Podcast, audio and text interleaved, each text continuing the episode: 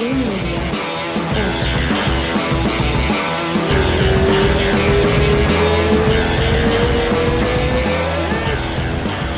estamos no ar. Ah, uma das maiores honras nessa minha curta jornada de, de, de, podcast aqui, mestre. O grande mestre Rickson Grace. Poxa, mestrão, obrigado. Obrigado demais pela sua presença. Eu sei que é ocupado, a gente está tentando combinar faz tempo, cheio de projetos. Eu quero, eu quero ouvir tudo de bom que está acontecendo aí de novo. Conta pra gente. Muito bem-vindo. Prazer é meu, Rafael. E o prazer estar tá aí com, com a sua brilhante audiência e vamos falar um pouquinho de Vale Tudo, de, de arte marcial, de jiu-jitsu, de, desses projetos que eu tenho aí. A, vida está muito boa. Graças a Deus. Você viu que eu, eu fiz o dever de casa, né? Ó, tô, hã? É isso. É isso. eu vou colocar no ar aqui depois, tem o link, o Rickson Grace Shop, tem camiseta, tem, tem boné, tem guia, tem tudo lá. A gente ajuda a fazer uma promoção lá também, que é só coisa de. Eu tenho, é, pô, eu tenho tudo, né, do Rickson Grace Shop. Eu tenho guia, camiseta, e, e daí a gente vai, vai com tudo. Mestre, como é que estamos de, de, de, de, projetos novos? Tem alguma coisa nova que você quer contar? Como é que. É... Eu tenho visto no teu Instagram uns vídeos novos aí. É. Vamos ser saudável. Como é que. Rapaz, primeiramente, entendeu? É, a gente está nesse momento aí de, de total apreensão, né? Sem aquela dúvida do que, que vai ser, como é que a gente vai se adaptar a esse novo normal.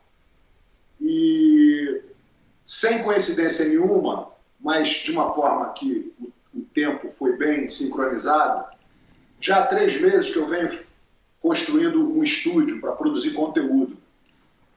Conteúdo esse que vai ser para a GGGF, né, Jiu-Jitsu Global Federation, Sim. que é a minha federação. E nessa modernidade da internet, esse, esse canal vai se tornar um, uma estação de televisão, entendeu? É a Rickson.academy. Que demais. E esse, e, e esse novo veículo, ele vai ser usado não só para para resgatar os valores do jiu-jitsu falar sobre técnicas e graduações e certificações, mas também para vai dar o meu, o meu, meu, meu insight pessoal de filosofia, de alimentação, de nutrição, entendeu? Eventualmente eu vou poder convidar algumas pessoas relevantes para poder bater um papo e eventualmente posso até fazer umas lutas casadas em regras que eu acho que são relevantes, porque a regra hoje de competição ela é um pouquinho é, atrapalha um pouco a fluência da, da, da luta, entendeu? Ela Sim. pouco travada, um pouco, muita força e pouca movimentação. Então, é, tirando um pouco desses stories, a, a, a, regra pode mudar um pouco e evoluir para um ponto da, dos lutadores ficarem mais, mais no crítico, mais na, na, no controle da posição, na escapada, na finalização, entendeu? sem ter muito Muitas vezes você vê uma luta muito parada, porque as pessoas seguram e ficam ali agarradas esperando uma vantagem para ganhar a luta. É, verdade, verdade. E aí a coisa pode. Então, mas esse novo canal, ele tende a ser a minha nova casa, o meu novo templo, a minha nova escola, em termos de poder estar mais presente na vida das pessoas, a, a serviço. Porque tem um serviço muito grande do jiu-jitsu aí que não está sendo feito, pelo menos da maneira que eu acho que, que poderia ser feito. Então, eu acho que existe aí um espaço para um crescimento, entendeu? Para um aumento de, de, de, de utilidade no jiu-jitsu, que aproveitando todo esse momento, aproveitando toda essa situação, eu acho que eu estou muito motivado e no tempo certo de começar a oferecer esse serviço. Que eu pretendo começar, porque o que, que acontece hoje? A gente tem um, um jiu-jitsu muito grande em termos de competição, um jiu-jitsu esportivo está nos quatro cantos do mundo aí, mostrando a eficiência do nosso trabalho, a, o prazer que as pessoas têm de competir, de treinar, de, de, se tornar mais eficientes. Então, a parte competitiva, ela se tornou a mola mestra do jiu-jitsu nesse momento.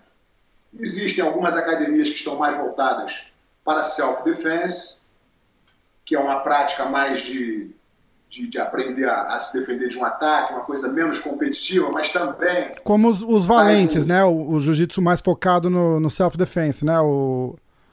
É, sim. Mas com isso dito, a prática do jiu-jitsu para self-defense, ela também envolve o combate. Porque se você faz muito soft, se você faz um esboço do que seria um ataque e não implementa a força, a energia do ataque, aquilo passa a ser uma coreografia que é irrelevante na hora real. A pessoa meio que fica iludida com a, com a eficiência que ela tem com o professor, mas ela não tem noção exatamente do poder que ela tem. Entendi.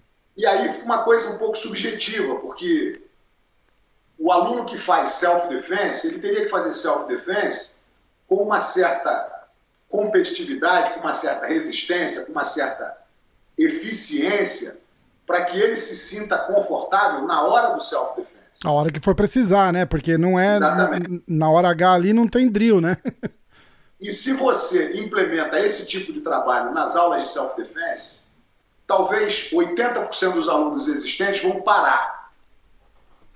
Porque eles estão fazendo um jiu-jitsu que é uma prática, uma prática recreativa, uma prática soft, uma prática interessante, cheia de elementos, mas que não traz aquela competitividade, não traz aquela, aquela dureza para o cara realmente ter confiança. Então fica um trabalho morno, não fica um trabalho perfeito. Se você for para a competição hoje, os caras estão competindo, estão lutando, estão pegando grips, stolings e, e, e posições técnicas, mas eles também estão saindo do lado da defesa pessoal, eles estão saindo do lado de, de, uma, de uma eficiência que não seja é, esse, essa força de controlar as, as, mangas e controlar gripes que façam que você fique meio que é, sem condição de progredir na luta. Então, fica uma luta estacionada, muito forte. As técnicas de competição elas estão levando o jiu-jitsu para esse tipo de zona intermediária. Não é, você não luta para vencer a luta como deveria ser, uhum. para finalizar. Você luta para ganhar um ponto, para estabelecer uma posição, para ganhar uma vantagem. Porque são muitas lutas durante o dia, são 8, 10 lutas. É. Então você não pode fazer uma coisa solta, franca, você pode acabar o teu gás. Então existe aí uma estratégia que veio evoluindo com a competição, que mais do que certo os competidores estão usando o melhor possível que eles podem fazer para ter uma luta garantida, para ter uma luta eficiente e para sair com o diploma no final do, do a medalha no final da, da uhum. Então, com isso dito, eu vejo que a arte marcial dentro do jiu-jitsu, os conceitos filosóficos dentro do jiu-jitsu, eles diminuíram de eficiência, eles saíram um pouco da, do, do dia a dia da prática. O foco é outro, né, mestre? O, o, o foco virou outro. A prática que eu estou me referindo hoje é uma prática que não é self-defense, que não é competition jiu-jitsu, mas é autofortalecimento.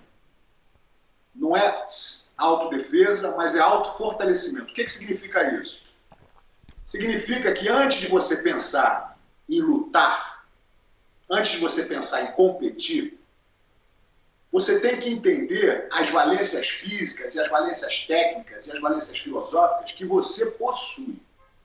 Ou seja, não é uma prática que faz com que você ganhe do outro. É uma prática que você comece a entender e somar as suas valências. Por exemplo, hoje eu não vejo condições de, de, de dar aula para uma pessoa de jiu-jitsu e não fortalecer a ideia que ele tem que aprender a respirar. A respiração é um fator fundamental para mim como lutador de jiu-jitsu. Desde que eu comecei a minha prática de respiração com 16 anos, são quase mais de 40 anos de prática de, de, de respiração em cima do, do que eu faço.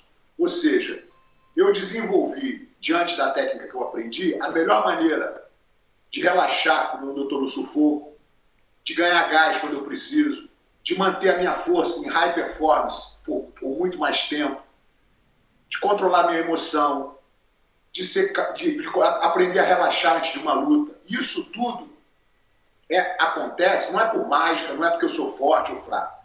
É porque eu tenho a mecânica certa de, através da respiração, alinhar o meu coração e o meu cérebro. O cérebro e o coração são os únicos órgãos do nosso corpo que têm capacidade de mandar e receber informação. Diferente do, do fígado, diferente do, do rim, que eles têm a função deles, mas eles não recebem influências externas, o coração, quando você fica depressivo, o seu coração sente, o seu cérebro sente. E, e traz de volta, ele traz, ele, ele recruta de você a tua depressão, a tua ansiedade, o teu medo, entendeu? A tua antecipação. Então, o coração, quando ele está desequilibrado, o ideal é você saber respirar para nivelar esse, esse, essa, esse ritmo cardiovascular. Quando você está perturbado, seja estresse, seja fúria, seja ódio, seja raiva, seja emoção que está ali, a respiração vai alinhar isso, vai fazer você ser o melhor possível e controlar essas emoções, porque muita emoção você perde a mão, você perde o ponto certo de fazer. Entendeu? Você pode ter raiva da pessoa, mas não pode deixar essa raiva criar um ódio, criar uma força, uma turbulência que Sim. faz você perder energia, faz você perder ação, tempo. Então, a precisão das suas atitudes, elas têm que ter um controle emocional, elas têm que ter uma estratégia, elas têm que ter um timing, elas têm que ter um, uma precisão muito mais do que emocional. Com isso dito, respiração é um, é um processo que você aprende para você. Aí você vai falar, não, eu vou fazer errado, vou fazer assim. Você começa a avaliar que é uma auto-fortalecimento. Como você sabe respirar, você se torna maior porque você fala, não, agora eu sei respirar mais do que antes. Antes eu estava... Agora, base. A base por si só. Você não pode pensar em desenvolver a sua base lutando ou treinando. Você tem que ser desenvolver a sua base aprendendo através de uma prática, como você deve mover o teu quadril, como você deve botar o teu peso, mexer os ângulos, as mobilidades, as, os elementos que te dão realmente uma base que é maior do que você. É o, é o equilíbrio, é a, é, a, é a, estrutura que você criou, no, que te dá uma alavanca, que te dá uma capacidade de responder a um oponente mais forte de uma forma técnica, de uma forma de angular, que te, que te dá essa superioridade, entendeu? Não tem mistério. Me dá uma alavanca que eu levanto o mundo. Agora, a capacidade de encontrar essa alavanca que é o, o segredo. É, por exemplo, conexão. Para mim, a conexão ela faz parte da luta. Quando eu me conecto com o meu oponente, eu entendo a força dele, a mobilidade dele, os espaços que estão. Então eu procuro tirar o espaço, eu procuro ficar mais pesado, eu procuro estar sempre na frente com a minha, minha mobilidade de corpo para poder manter o peso, manter o desconforto, manter o controle. Existem mínimas adaptações ali que se criam para que isso se torne um componente sólido, justo. Não tem, não tem sorte para você manter um cara, para você montar um cara e manter ele montado. Você tem que saber as diferentes maneiras de mudar o peso, de, de Existe uma técnica atrás, um invisível. Então, falamos de respiração, falamos de base, falamos de conexão. Conexão é fundamental, não só no ponto de você pegar o cara e saber controlar a base dele, saber que você tem mais base que ele pelo, pela sua conexão, mas também pode ser é, subjetivo a conexão de você interagir com uma situação que você nunca viu, e você entra numa sala e você se conecta quase que espiritualmente, pô, não gostei dessa vibração aqui, isso aqui está muito dark para mim, esses caras são do mal, esses caras são do bem. Essa conexão, essa abertura de mente para você avaliar a sua, a sua, o seu environment, uhum. né, a sua circunferência, Sim. avaliar essa história, tudo isso tem um valor extraordinário. E essas práticas, para você aprender a respirar, você não precisa lutar. Você precisa de um training partner. A ideia que, que eu estou criando agora é introduction, a introdução ao jiu-jitsu. Isso significa que através dessa introdução eu vou poder ensinar ao fraquinho, à mulher, ao tímido, ao introvertido, ao cara que não gosta de violência, ao artista, condição dele se entender e falar: caramba, eu não sabia que eu tinha esse, esse, esse, esse tesouro. Uhum. Aprender a respirar me deu muito mais controle, muito mais calma. Aprender a ter base, eu me sinto muito mais sólido, eu tenho muito mais condição de argumentar, porque base sólida, ela pode ser tanto um posicionamento físico, como a capacidade que você tem de argumentar uma teoria. Você tem que ter base para entrar no rugby. Então, quando você começa a acreditar no poder da base, você, quando está desequilibrado, seja em termos de argumento, seja em termos de, de emoções, seja em termos de, de, de fisiologia, você vai buscar esse equilíbrio usando respiração, usando estratégia, usando alavanca, usando. Então, uma vez que você comece a entender essas ferramentas invisíveis do guerreiro de uma forma mais abrangente, você pratica jiu-jitsu para se incorporar dessa força invisível e para ser uma pessoa melhor na vida. Você não precisa competir. É por isso que nessa introdução ao jiu-jitsu que eu, que eu estou planejando, que estou criando nesse momento, pelo primeiro ano de prática, o aluno ele é exposto à experiência de se sentir sempre com um, um, um parceiro de treino que é diferente de um oponente. Uhum. O parceiro de treino ele está ali não é para te botar dor, não é para te fazer sofrer, não é para mostrar que ele ganha você, não é para ele fazer você sentir que, que tomou um sufoco. Essa parte de guerra, de, de emoções, ela tem que ficar lá na frente para quem gosta. E tem que abrir um campo para todo, porque todo mundo, seja uma, uma enfermeira, seja um médico, seja um policial, seja um advogado, seja um executivo, seja uma senhora, seja um teenager, um garoto, um adolescente, todo mundo quer se empoderar. É que nem dinheiro. Ninguém vai recusar dinheiro. Sim. Poder, ninguém recusa. Se eu te mostrar que você vai ficar mais forte fazendo isso, você vai falar, pô, gostei dessa. Então, esse processo de aprender se torna recreativo, se torna altamente objetivo para que você se torne uma pessoa mais forte, espiritualmente, mentalmente, fisicamente, mas não traz, nesse momento, nesse período inicial, não traz o desapontamento, o machucado, o ego, a, a situação de que você não está pronto, porque uma vez, uma, uma, coisa é você aprendeu o movimento, pô, adorei, mestre, adorei. A outra coisa, no final do treino, eu falo, agora, Rafael, deita no chão aqui, Joãozinho, monta nele. Joãozinho, tenta finalizar. E o Rafael tenta escapar. Quando você se encontra com isso, é um monstro. Uhum. Você está vendo pela primeira vez o monstro do confronto. Se você for um guerreiro espiritual, for um guerreiro, cara, mesmo passando sufoco que você vai passar, a experiência não é, ela não foi feita para os, novatos ganharem. Os novatos sempre vão perder.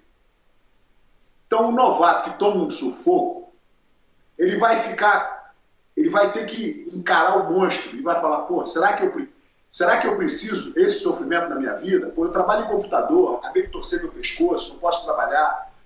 E, pô, eu estava fazendo um negócio manso, o cara veio com brutalidade, me explicou.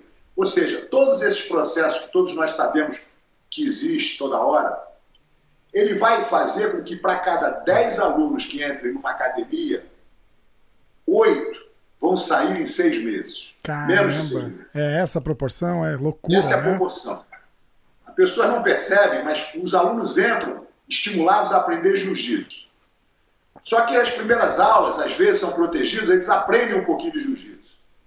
Mas aí, logo em seguida, numa forma muito prematura, ao meu ver, eles são postos para testar o que eles sabem. Testa aí, vê o confere, tem um uhum, confere. É. Esse confere vai ser muito útil para quem já nasceu guerreiro.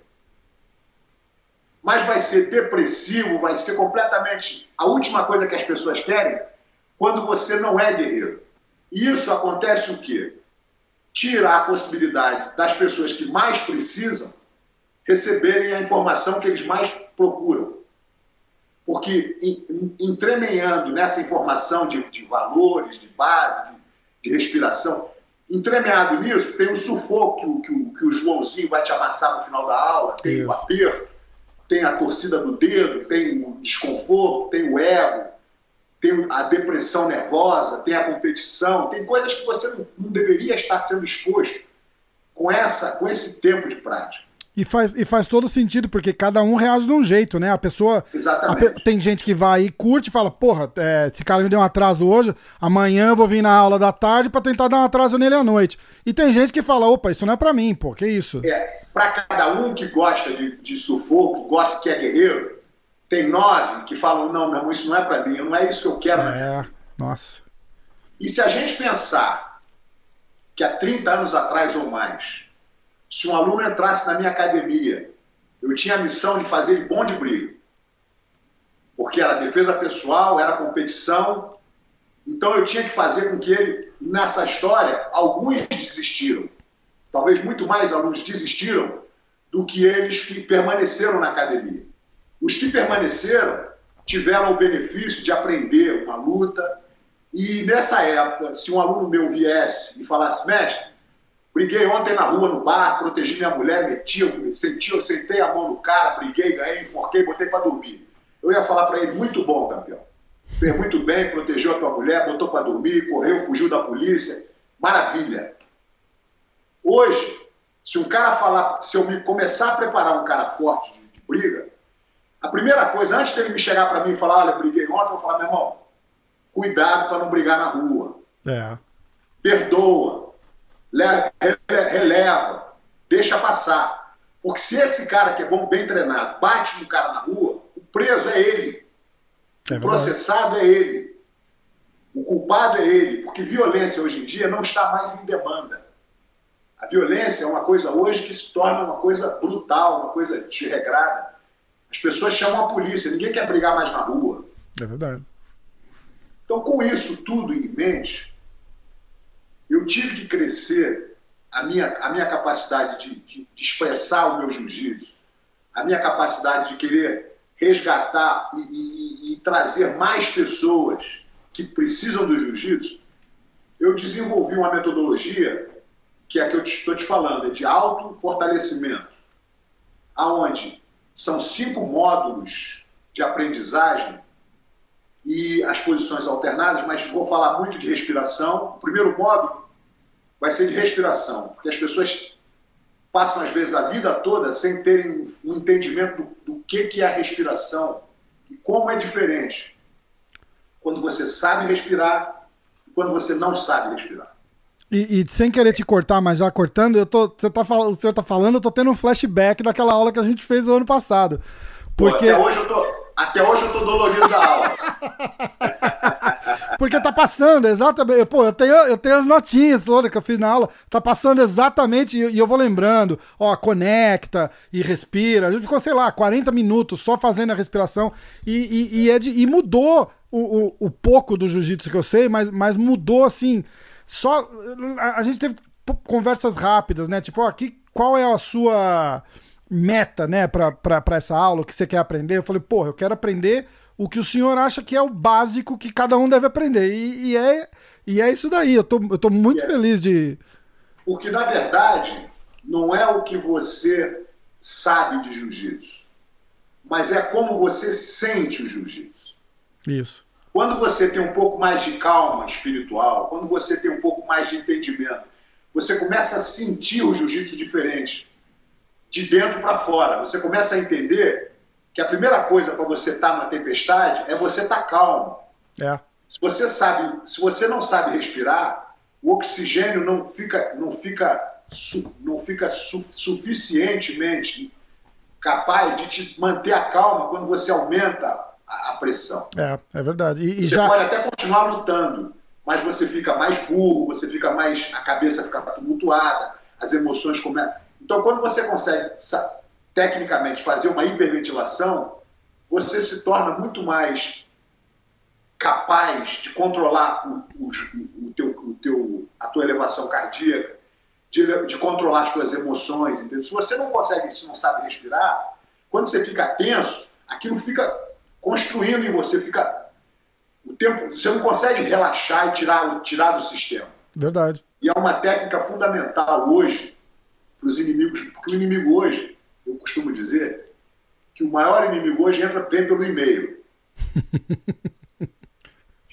Hoje em dia ainda tem o pior inimigo, que está aí pela, pela, pelo ar, aí, é a coronavírus. É, nossa, tá uma loucura. A gente vai falar um pouquinho mas disso. não só isso, mas são inimigos que atuam no teu psicológico, atuam no teu emocional, atuam na tua claustrofobia, na tua ansiedade, entendeu? São coisas que tiram você do teu sério.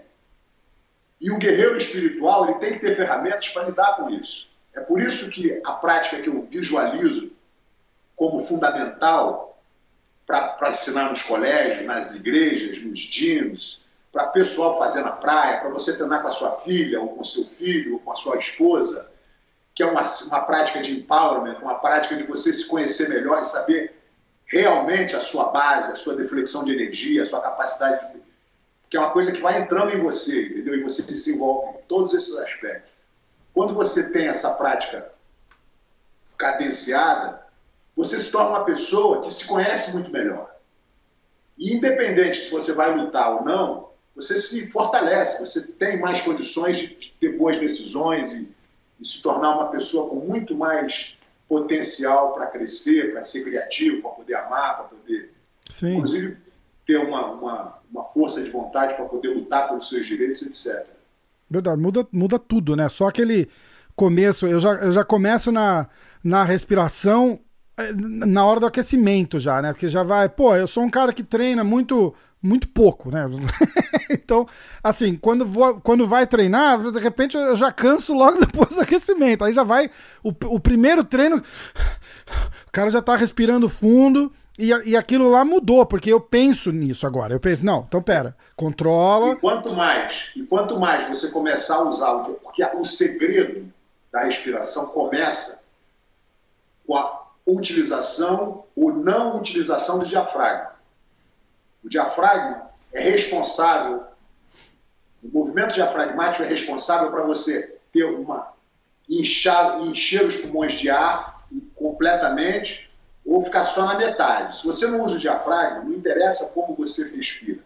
Sem o diafragma, você usa o máximo, a metade, 60% da tua capacidade de ar. Quando você envolve o teu diafragma, você começa a usar 100% da tua capacidade de ar. Isso em toda a respiração, em todo, todo a, a, a, a inhale, exhale, né? Isso, expira e inspira. É, inspiração e expiração. Toda, todo esse movimento, cada movimento que você faz, pode ser 40% aumentado. Para te dar mais calma se você precisar, para te dar mais capacidade de continuar no high performance, sprinting. Uhum. Uma das razões, uma das razões que que eu tive sempre muita vantagem com os meus oponentes, não foi só a parte técnica. Foi essa parte de quando eu começar a, a minha luta, eu estava com, com, o coração batendo bem baixinho, porque eu trazia, eu, eu aquecia, botava meu coração a 140 heartbeats, né, batidas por minuto. Uhum. Com cinco minutos antes do, da luta, eu parava, fazia uma respiração para acalmar os meus heartbeats. Então, de 140, 120, em 5, 6 minutos, eu trazia para 65 batidas por minuto. Uau! E aí eu mantinha essa batida lenta, tum, tum, e ia para o ringue super quente, mas ao mesmo tempo um coração quase em, em, em slow motion. O corpo praticamente em repouso, né? Exatamente. Aí quando a, a luta começa, eu já tinha na minha cabeça que era pisar no acelerador, meu irmão, e, e pé no acelerador o tempo todo. Demais. Então, quando eu fazia força, o cara que é o meu oponente, que já começou lá com 90, 95, uhum. tá ali do outro lado cheio. Quando a gente começa, quando eu começo a fazer força, ele não pode descansar, ele tem que fazer comigo. Lógico. Ele, e aí, quando o meu heartbeat chega a 80, o dele já está a 110. Quando o meu chega a 100, o dele já está a 140. Quando o meu chega a 140, ele já está querendo um refrouxo. Ele já está querendo um suspiro, um é. momento de calma para poder regrupar. Nessa hora que ele quer regrupar, é a hora que eu Passava ele no roxo. É, demais. Puta merda. Sabe quem deu um, um, exemplo disso? Eu fiz um podcast com, com o Regan e ele falou de uma luta que ele fez com você. E ele falou, porra, é. Primeiro ele falou meio chateado. Ele falou, caralho, perdi meu mestre, né? Mas ele contou que ele foi, assim, obcecado pra, pra, pra ganhar e, sem, e, e meio que sem pensar, né? E ele falou, pô, e ele me deu uma aula de estratégia ali. É, porque eu fui na correria com ele, a gente correu, correu, correu, não tinha não tinha esse refresco, não tinha pegada de gola, estola para uhum. poder descansar ou ganhar um ponto. Era correria, ele inclusive me derrubou no começo, caiu por cima, a gente continuou rodando, eu fui para cima, para baixo. Chegou uma hora, olha, o Riga, depois de mim, era o top. Tanto que, por, por erro disso, o Carlos Grace Júnior, nosso primo, que era o mentor do Riga, uhum. fez com que, por causa de um patrocínio, a gente lutasse, entendeu? Putz. E eu não queria lutar. Eu falei, Carlinhos, pô, o que tá fazendo? Meu cara é família, vou lutar. É, a gente lógico. nunca lutou com família. Eu sempre dei a medalha pro meu irmão Rollins, até ele partir daqui. nunca houve ideia de confronto, pô. Eu sou representante da família. Ele, não, mas eu acho que é bom. Ele queria ver o Riga me ganhar, entendeu? Na verdade, ele tinha um, um problema e queria ver isso. E não se incomodou. E aí, pô, nada mais justo eu dar um pau no Riga, que é meu querido primo mantive as coisas organizadas e o Riga ficou muito chateado com isso, de ter o fato de ter lutado comigo. Ele falou, ele falou realmente isso. Ele falou, pô, o Rickson é meu professor, pô, aí teve que lutar, pô, perdi meu mestre, ele falou. Não, mas não foi o caso, não, porque ele é meu irmão. É, assim, na, na, na da, época lá, né? Tipo, pô, aluno é. lutar com, com professor, era assim que ele estava se referindo. É, mas ele seguiu os passos do Carlinhos, que foi um erro para ele. De qualquer maneira, esse ritmo eu consegui implantar porque eu sabia uma hiperventilação que ninguém sabia. Entendeu? Então, é, era diferente para mim. Eu sentia que eu tinha mais gás na reserva. Entendeu? É. O tanque estava cheio. E agora eu sinto que a minha maior missão, a minha maior, o que vai realmente botar um, uma cereja em cima do bolo para a minha existência é contribuir e trazer para a atenção de todos o que eu vim desenvolvendo, porque o jiu-jitsu que eu aprendi foi o melhor, o jiu-jitsu do Hélio Grace. Mas durante o meu processo de competição, como eu não sou o Hélio Grace, como eu sou mais forte que o Hélio Grace, sou criado e treinado, eu já nasci ouvindo o Hélio Grace falhar, falar, uhum. eu, eu, eu, evoluí. Sim. Eu não fui o criador de nada, mas eu fui um desenvolvedor. Eu desenvolvi. Então, hoje em dia, eu tenho condições de contribuir para o jiu-jitsu, dando todo o meu a minha contribuição, entendeu? Então eu vejo hoje que eu tenho muito a falar de coisas que são invisíveis, como respiração, como base, como conexão, como estratégia, como distribuição de peso. Essas coisas são muito valiosas e só por si já é uma enciclopédia de jiu-jitsu que não tem exatamente o objetivo de fazer você um melhor lutador. Eu tenho que fazer de você um cara que seja consciente da tua, da, do teu valor, do teu potencial e que com esse potencial você seja ou um bom pai, ou um bom amigo, ou um bom irmão, ou um bom lutador de MMA. Que qualquer lutador que aprenda isso vai melhorar. É. Mas qualquer pessoa que não saiba lutar e que não gosta de lutar também vai melhorar. Também. Eu, eu, lembro, eu lembro de você falando só da, da, da, da parte da. Voltando na parte da respiração. Controla tudo, né? Você recebe um, um, igual você falou, um e-mail e você fica estressado, é um negócio tal, você, você para, respira, controla, pô, controla tudo, uma, uma discussão, um bate-boca com a mulher, uma, uma coisa qualquer. Muda exatamente, tudo, né? Como você reage. Exatamente. E, e, atualmente o grande guerreiro é o guerreiro espiritual, entendeu? É o guerreiro da paz. A guerra física, ela está perdendo a, entendeu? Claro que se você quer ser um, um campeão uma DCC, você tem que trabalhar em cima de uma prática física, de, um, de uma doutrina, de um, é, isso é tudo muito bonito. Eu competi a minha vida inteira, eu sempre busquei excelência na eficiência do esporte. Mas com isso dito, eu tive alunos a minha vida inteira que nunca pensaram em competir. E que eles sempre se eu sempre mantive os meus alunos vivos, motivados e, e existe uma história muito interessante a respeito de um juiz de direito. Ele era um juiz e eu comecei a dar aula para ele, ele já era faixa roxa, eu comecei com 14 anos a ajudar a dar aula, a treinar com ele, ajudar o meu irmão. E passamos muito tempo num treininho confortável, uma coisa, era sempre bom para mim, bom para ele, ele adorava. E começou a ser meu aluno. E um dia, já depois de uns dois ou três anos, já com 16, 17 anos e tal, ele chegou para mim e falou: Rickson, o jiu-jitsu mudou a minha vida. Eu falei: o que você está querendo dizer, juiz? Por que você está falando isso? Ele falou: não, rapaz, eu vou te falar que é o seguinte: eu, só treino com você aqui, eu não vou, não competo, não treino com ninguém, não vou em outras academias, a gente só faz aqui duas vezes por semana, a gente faz o nosso rolinho. E eu cheguei no meu escritório outro dia e reparei que durante toda a minha vida, eu já sou juiz há mais de 15 anos, todas as vezes que eu sentava na minha mesa, tinham pilhas de processo para eu deferir. Às vezes eu olhava o processo, ficava meio na dúvida, fechava, deixava um pouquinho para esquentar. Ou seja, sempre, durante a minha carreira toda, pilhas de processo. Eu cheguei a última vez, a última segunda-feira eu cheguei no escritório e a minha mesa estava limpa. Aí eu falei, oh, tem alguma coisa diferente. Porque não é a quantidade de processos que diminuiu. Foi a minha paz espiritual e a minha capacidade de julgar com convicção, com paz no coração, e imediatamente analisar e falar, não, esse cara aqui está devendo, meu irmão, culpado. Esse aqui uhum. ficou mais fácil para mim julgar porque eu me sinto mais confiante, me sinto menos inseguro, me sinto mais conectado com a realidade do problema aqui e estou dando meu aval de eu sou responsável, sou, eu sou mais responsável, sou melhor responsável das minhas atitudes, porque eu estou mais poderoso, eu Sim. estou mais confiante.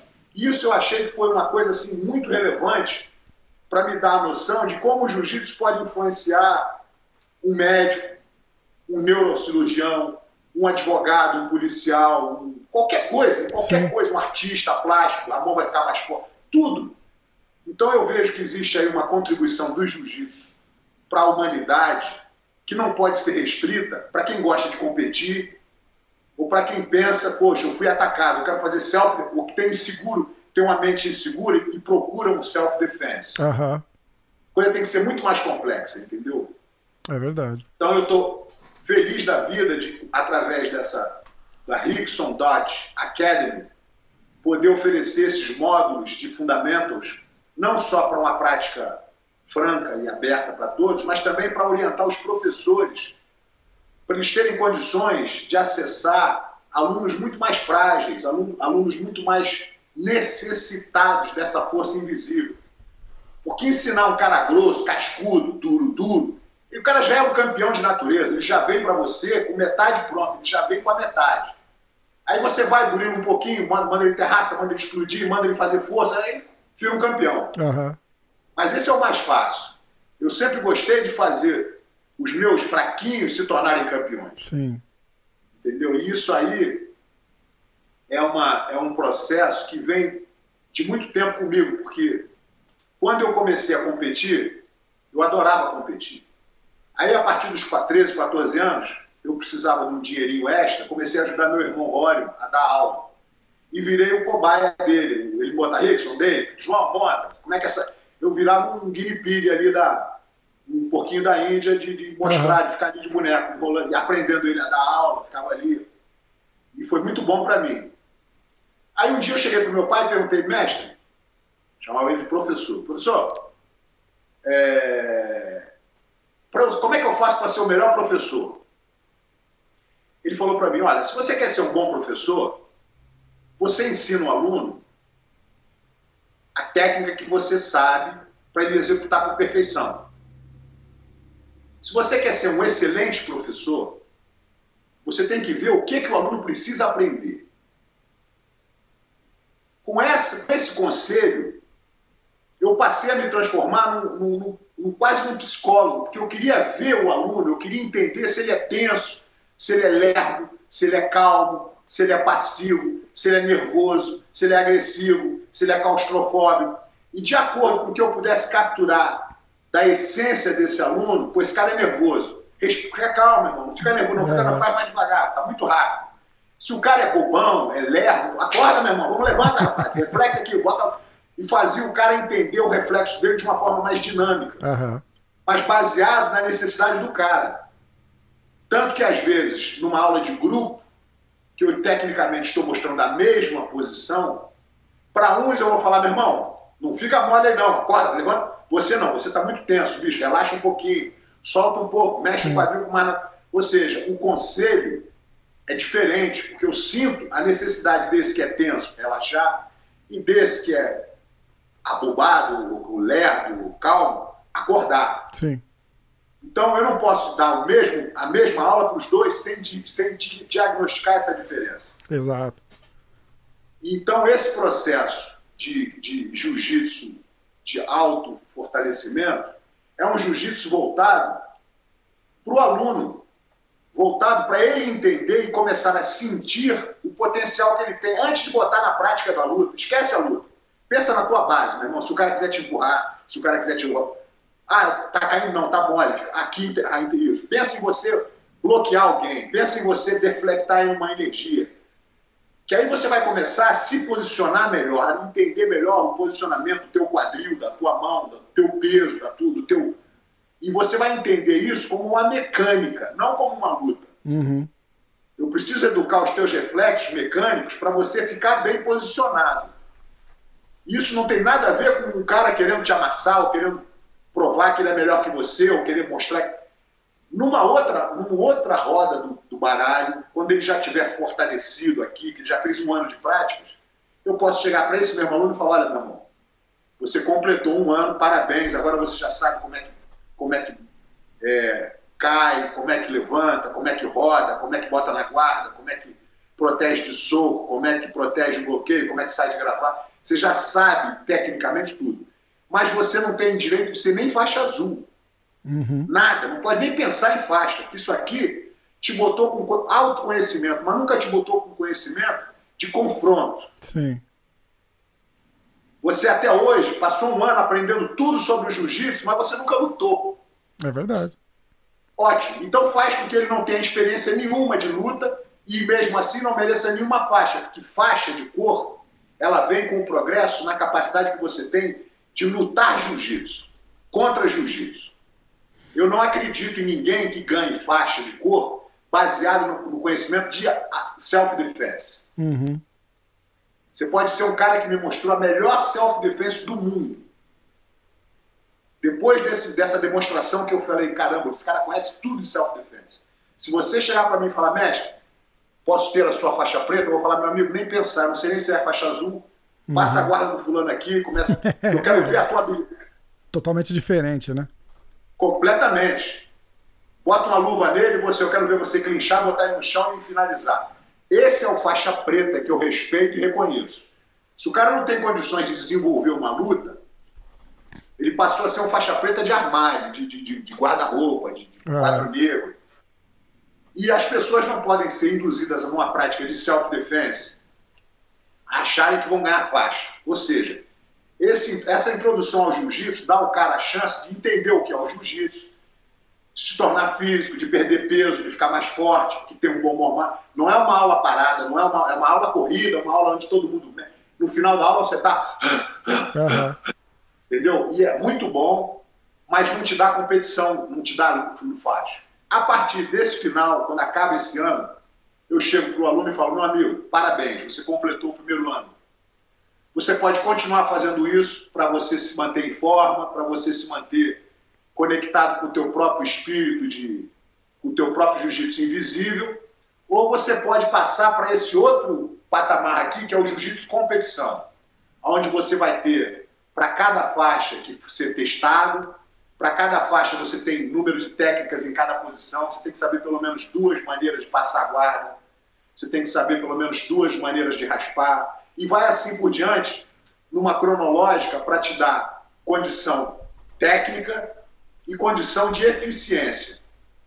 O teste de faixa azul ele tem que se mostrar equilibrado com outros faixa azul, passando, defendendo, bloqueando. Se ele não tiver esse tipo de, de equilíbrio, ele não é um faixa azul. É verdade. E aí vai para faixa roxa, faixa marrom, faixa preta. Já para aqueles que gostam de competição. Aquele que não gosta, ele pode chegar e falar: mestre, é o seguinte, eu não quero me machucar, eu sou músico, entendeu? Eu não gosto de lutar, mas eu adoro fazer essas, essa aula de auto-fortalecimento. Muito bom, vamos chegar aqui, fazer um bom, um bom é, aquecimento, depois você treina o teu time. E a beleza dessas aulas de, de introdução é que se você é um faixa branca, na aula, por exemplo, eu tenho 30 pessoas na aula, eu tenho 20 faixa branca, 5 faixa azul e 5 faixa preta. Aí eu faço um movimento que é bloquear e derrubar. Uma aula de bloqueio e queda de quadril. Para os beginners, para os, para os iniciantes, o training partner vai ser exatamente um boneco. Olha, você finge que vai dar um soco, ele bloqueia, ele bloqueia, você vai para o lado, dá aqui. Faz devagar para você pegar o jeito, vai devagarzinho. Ok, tudo bem. Para esses faixa azul, eu vou falar, olha, meu irmão, você vai fazer o mesmo bloqueio, mas quando ele for chegar, faz uma resistênciazinha, anda para frente, anda para trás, para você ficar mais firme, mais base, para você esperar um pouco mais de reação. Uhum. Mas tudo calculado, não tem luta, não tem imprevisível. Simplesmente o training partner se tornou um pouco mais eficiente na, na, no, no, desafio, um pouco mais desafiador para você conseguir o grip, para você conseguir a postura. E ali. E nos faixa preta, eu vou falar: olha, meu irmão, vamos fazer a mesma posição, só que quando você conectar, se o cara dá para trás, derruba ele para trás no sweep. Se ele vier para cima de você, tu dá uma queda. Ou seja, a mesma posição, ela pode ser feita com mais ou menos dificuldade, com mais ou menos skills, Isso. com mais ou menos counter movements. Todos são training partner, não tem luta. Mas facilita a vida do faixa branca da mesma forma que facilita a vida do faixa preta. É. O faixa preta, ele está desenvolvendo melhor conexão, melhor base, melhor entrada. Ele também precisa desse treino. Muitas vezes ele está vindo de uma injury, de um machucado, não pode fazer uma luta de treino solto. Essa aula vai ser completamente a melhor aula para ele, porque ele vai estar calculadamente treinando, fazendo os, os ensaios e as, as pegadas, as, sem se machucar, entendeu? Então é uma é. aula que, que o welcome, que, que, que é bem-vinda para quem já sabe, e é bem-vinda para quem não sabe, e é uma aula onde você não está ali para se confrontar, você está ali para afiar a faca do samurai, entendeu? Isso. Ficar sharp, ficar preciso, ficar matemático, ficar bem, bem entrosado com essa execução. E eu vejo que essa, esse, essa prática ela vai acrescentar muito para o jiu-jitsu, porque vai abrir um campo muito maior de, de, de, de, praticantes, entendeu? Porque é exatamente isso que as pessoas querem. E quando elas se confrontam com o jiu-jitsu, elas se desapoiam e falam, pô, meu irmão, adoro, adoro jiu-jitsu. Jiu-jitsu é a luta do fraco, mas, pô, tem um fortinho lá que me amassou, não gostei. É. E aí você perde esse aluno praticamente para sempre. É verdade. Quando que vai, quando que vai live isso daí? Já está em fase final de preparação? Como é que tá? Rapaz, o estúdio ficou pronto. Agora estamos fazendo as últimas, as máquinas já estão lá. O estúdio é soundproof, entendeu? Então foi que um legal. estúdio feito para produzir conteúdo qualquer hora do dia ou da noite, sem problema. Sem... E eu ia perto da minha casa, então agora eu vou fazer a minha prática a partir da semana que vem de ir no estúdio e dar minha informação, entendeu? E procurar criar um, um movimento de, de inspiração a muitos praticantes de jiu-jitsu e de introdução para aqueles que não fazem jiu-jitsu. Uhum. Porque eu quero, eu quero aumentar o rebanho. Eu acho Sim. que jiu-jitsu é bom e atualmente tem muito casca grossa, muito cara duro competindo e lutando e, e atleta, mas os fraquinhos, os que mais precisam, os que são executivos, os que são esse é que precisam se realmente aproveitar essa força invisível e essa mudança de fortalecimento que o jiu-jitsu pode, pode prover, né? E vai, e vai ser, vai ter um, é, vai ser pelo site, as, as, aulas transmitidas pelo site, vai ser um canal, é. como, é que, como é que vai? Só para a gente... Como eu te falei, esse site, rickson.academy, é o meu novo tempo. Uhum. E eu vou criar dali uma, uma, um, um currículo de, de, de Introduction to Jiu-Jitsu, que uhum. cobre esses cinco módulos. E o primeiro módulo, que é a respiração, eu vou dar de graça para a comunidade, entendeu? Eu vou oferecer para todos aqueles que quiserem. E a partir daí o trabalho continua e a partir daí a coisa segue. A mas... pessoa vai lá, assina e, e vai continuando é, os faz módulos. Faz o cadastro, entendeu? Uhum. Faz o subscription para televisão Isso. e começa a receber aquela informação. Legal. Pode ser para professor, pode ser para aluno, pode ser para dona de casa. Uhum. Uma coisa bem, bem é, abrangente, mas que tem segredos profundos que eu usei a minha vida toda. E são as coisas que eu acho que são completamente priceless, né? não Sim. tem preço, não há preço que pague esse tesouro e decidi que, antes de eu morrer, se eu puder deixar essa, essa, esse legado, entendeu, em, em vídeo, porque o mundo está se transformando. Há 30 anos atrás, se você me falasse para eu dar uma aula em vídeo, eu ia dizer que você é o meu inimigo. Ia... Muda, né? Porque eu achava que, através do vídeo, a pessoa pode comprar por 50 dólares ou 20 dólares, o que seja, a minha imagem a minha imagem e, e, ter a minha técnica e não ter nenhum respeito por mim. Então eu achava que isso era, um, era uma coisa completamente alto da minha, da minha concepção. Uhum. Eu gostava de shake hand, olhar no olho, dar aula para o cara e sentir que o cara está sendo agradecido. Mas agora eu vejo que o mundo mudou. O mundo evoluiu E hoje em dia eu não posso, a minha presença física, ela é impossível de eu estar onde eu quero estar o tempo todo. Já a minha presença virtual, muito embora não é a mesma coisa do que estar presente, estar contigo aqui agora é melhor do que não estar. Sim. E o fato de eu não poder te dar um abraço, da gente poder fazer um treininho, é pior. Mas já isso, já é melhor do que nada. E se eu puder estar aqui com um kimono e com um treino em quarto, e você estiver aí com um kimono, a gente pode trocar assunto e discutir alguma coisa que seja melhor, muito melhor do que nada. Uhum. Então eu comecei a ver que a minha presença virtual, ela vai me fazer continuar na minha, na minha missão de servir. Porque eu acho que o serviço é o que me faz feliz, é o que me faz em conexão com o universo. Se eu só recebo, recebo amor, recebo dinheiro, recebo gratidão, recebo carinho e não dou nada, fica uma coisa unilateral.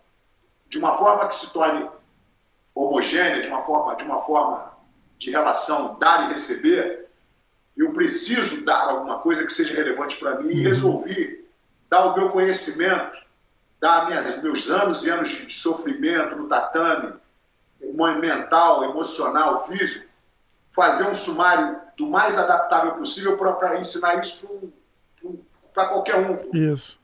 Uma pessoa normal. E eu acho que isso está me fazendo muito feliz, essa ideia de poder servir, entendeu? De poder estar, tá, entendeu? Ajudando a comunidade, principalmente numa hora dessa que a gente precisa tanto de ser forte espiritualmente. Que, que, que história maluca que a gente está vivendo hoje em dia, né?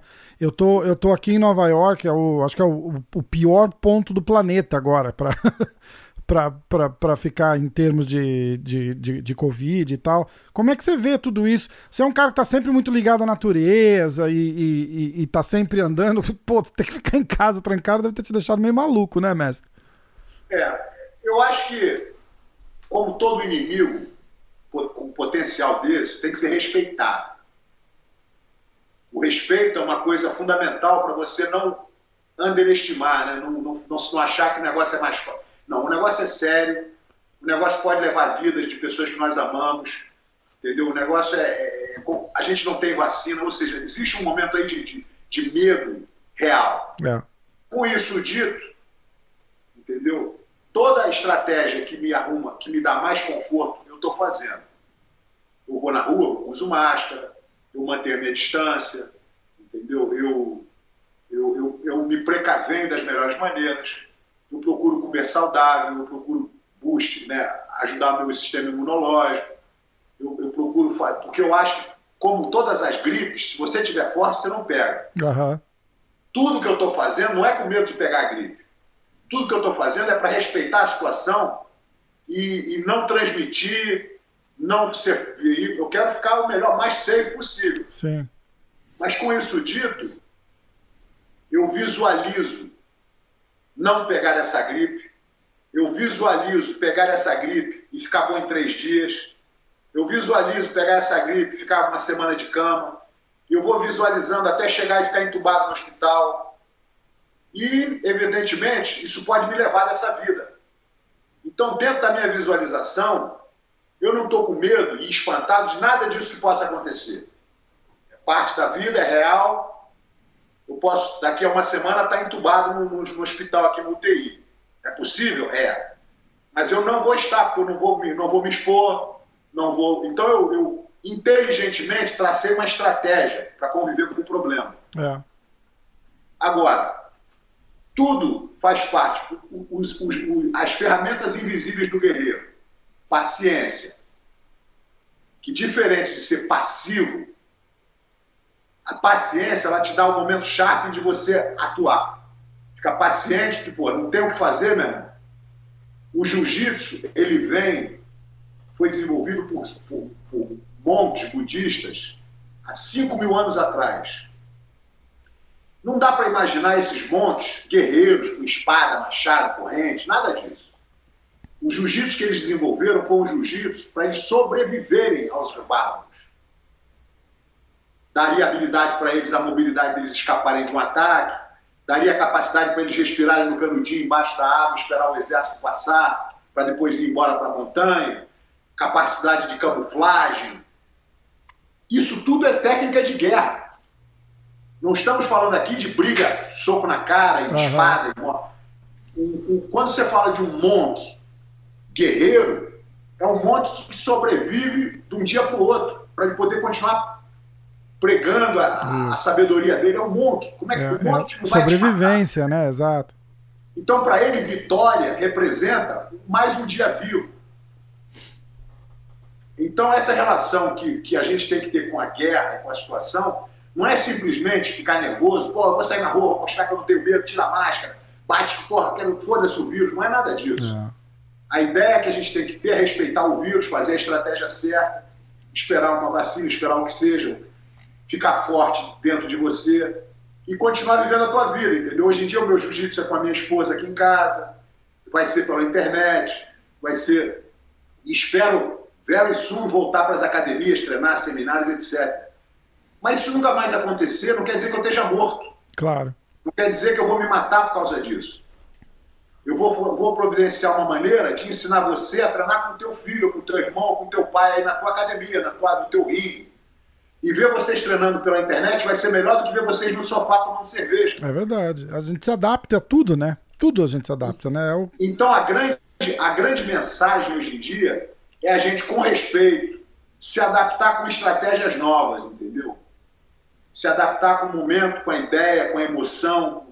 Tudo tem que ser uma coisa que a gente se reinventa. É. E começa, porque se você for pensar em business, em negócio, há 20 anos atrás tinha aquelas lojas blockbuster. Pois é. De DVDs. E, era um, antigamente você queria, ah, vou, vou no blockbuster para alugar um CD para montar para.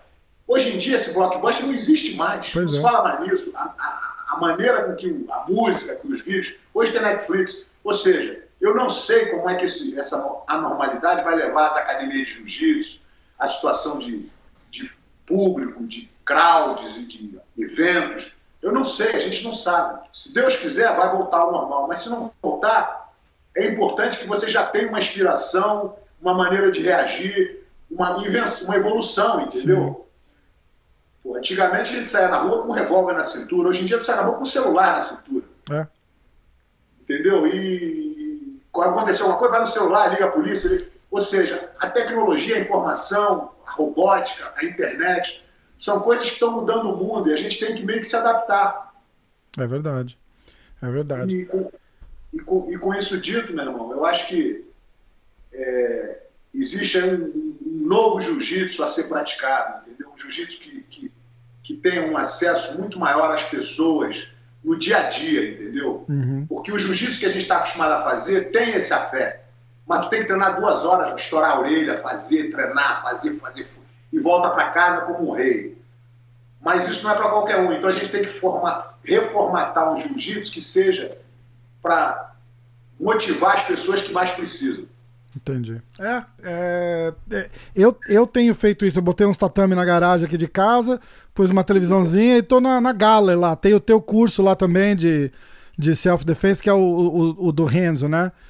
E, Exato. ó, vamos ficar ligado quando, quando tiver ao vivo o site, me fala que eu, que eu, que eu quero ser o, o um dos primeiros a ajudar a divulgar. A hora que tiver, a hora que tiver equipe, rolando. A equipe está toda trabalhando duro, a gente está acabando de, formatar a parte técnica para poder editar os que os e-mails. É filmado aqui, é mandado para o editor, depois. É. A gente está acabando de, de, de, formar esse, esse, essa estrutura é, de, de, tecnológica uhum. e, e, vamos começar a oferecer isso, rapaz. Eu acho que isso vai ser. Vai ser sensacional. Uma coisa que vai fazer bem para mim e espero que ajude todas as pessoas. E é, e é engraçado porque tem, deve ter uma demanda absurda, né, mestre? De, de conteúdo seu, eu tô dizendo, né? É, porque o, o pessoal, o, o fã, é, é, bom, eu, eu vejo por mim, assim, todo mundo que eu, que eu, que eu falo, que eu treino de, de mestres graduados a colega faixa branca, faixa azul e tal. E, e é, é, todo mundo com aquele com aquele mesmo senso, assim, sabe? Do, do ó, pô, o, Rickson, pô, não, o Rickson, o Rickson é o Rickson. E, e, todo mundo quer aquele conteúdo e o pessoal fica muito carente, porque você, como eu já tinha falado antes, você é um cara, você é um cara reservado, né? Você escolheu um estilo de vida diferente de, de academias e, e aparições e não sei o quê. E eu acho que isso deixou o, o pessoal mais ansioso para ver é, conteúdo e, e, seminários e tal. É, é, é, um, é um approach diferente, né? É a história do menos é mais, né? É, então, mas é verdade, mas é verdade. Pô, quem. É, quantos vídeos do, instrucionais do Rickson Grace tem na rua aí? Pô, não tem nada. Tem, tem aquele curso na Galler, que eu já vi dez vezes. E, e, e aí a gente fica sempre mais, né? Sempre mais, sempre mais. O curso da Galha ele foi, foi elaborado, o curso que a gente fez para Self Defense Unit, ele foi elaborado para representar a Self Defense programa que foi feito pelo mestre Hélio Grace. Então, estão ali as fotos, não, não é uma, uma, cadência de aula, não existe um ritmo de aula, é mais uma introdução à self-defense, mais para professores, para as pessoas que praticam, ficarem mais azeitadas com os detalhes, com os pequenos detalhes que estão ali demonstrados. Isso. Mas o que vem agora, daqui para frente, primeiro vai ser a introdução ao jiu-jitsu. Em seguida vai ser Women, Women's Empowerment, é, é, empoderamento para a mulher. Depois vai ter Kids classes, classes para crianças. Depois vai ter Belt Ranking and Belt Tests for, for Jiu-Jitsu, esporte Jiu-Jitsu. Uhum. Quais são os, os requerimentos que você precisa para pular de faixa e qual é o tipo de teste físico que você tem que fazer para ganhar essa faixa. Entendi. São as minhas sugestões para teste. Uhum. E, e também tem o Law Enforcement, que é um programa feito para policiais. Então, tudo isso vai ser credenciado, catalogado, de uma forma bem explicada, para que as pessoas tenham acesso, que eventualmente as pessoas possam acesso e certificar é, é, sobre a minha, a minha tutela da Federação Jiu-Jitsu Global Federation. Uhum e, e para serem instituídos em cada um desses detalhes. Mestre, fala um pouquinho da, da Jiu-Jitsu Global Federation, para o pessoal que não está muito, muito familiar Rapaz, com ela. É... A ideia do Jiu-Jitsu Global Federation nasceu já há quase seis anos atrás. E lá atrás eu já identifiquei uma deficiência nas regras de competição. Eu já identifiquei um trabalho que não era muito a introdução do jiu-jitsu, não tinha self-defense. Então, existia um trabalho que eu já venho pensando em, usar a Jiu-Jitsu Federation para tentar meio que resgatar alguns valores do jiu-jitsu. Nesse último 2000, final de 18, 19, eu focalizei mais na parte educacional.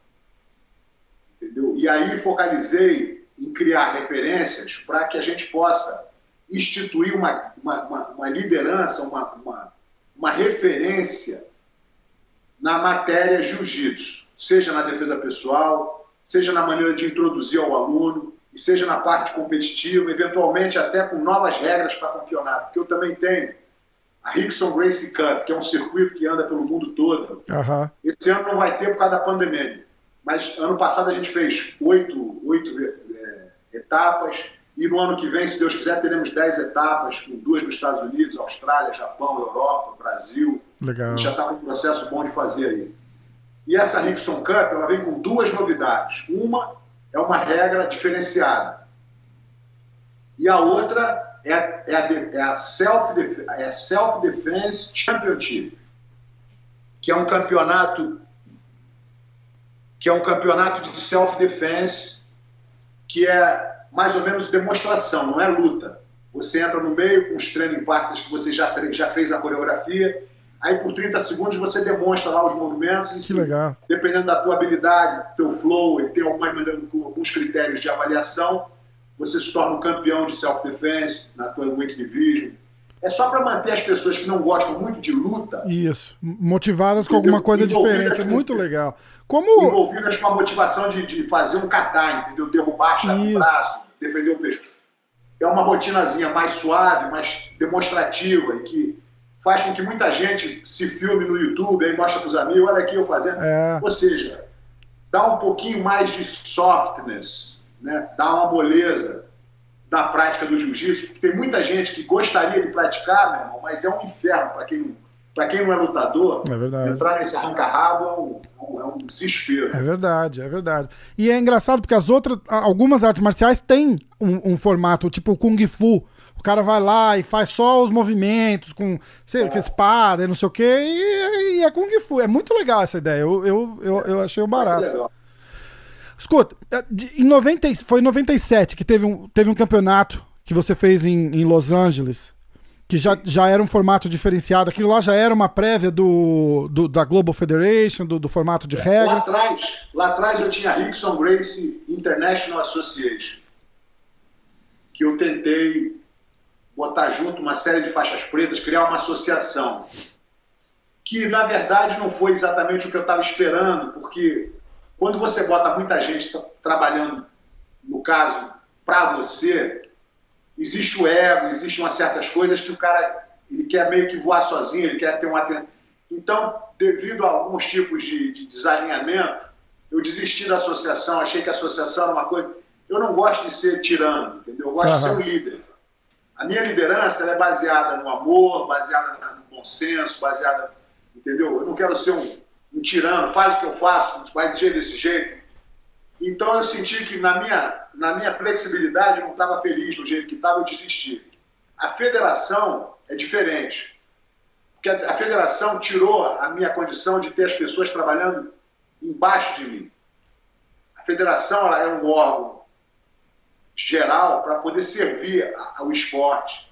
Então tem esporte commission, tem tem guidance para professor, tem certificado. Qualquer professor é, com diploma, eu posso validar o diploma dele. Ou seja, eu não estou aqui para questionar se ele é faixa preta, se não é. Eu estou aqui para ver se o cara tem história no jiu-jitsu. Qual é a sua história, meu ah, uhum. Eu aprendi com, com um professor de jiu-jitsu finlandês que, pô, que faz small circle jiu-jitsu. Infelizmente, eu não posso dar faixa preta porque isso aqui não é Grace Jiu-Jitsu, não é Brasília claro.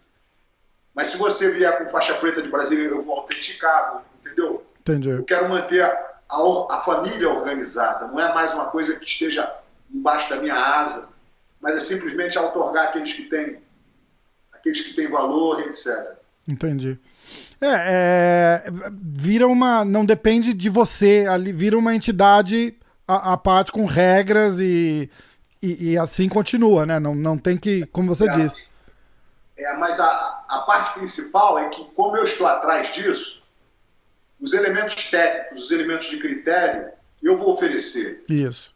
Então, é, é o que eu acredito, tecnicamente falando, e é o que eu acredito, combinado com opiniões de pessoas que eu valido, como Silvio Belli, Galvão Barreto, João Alberto Barreto, acredito com outros masters, entendeu? A opinião para a gente criar uma situação onde seja confortável para o crescimento do esporte. Isso.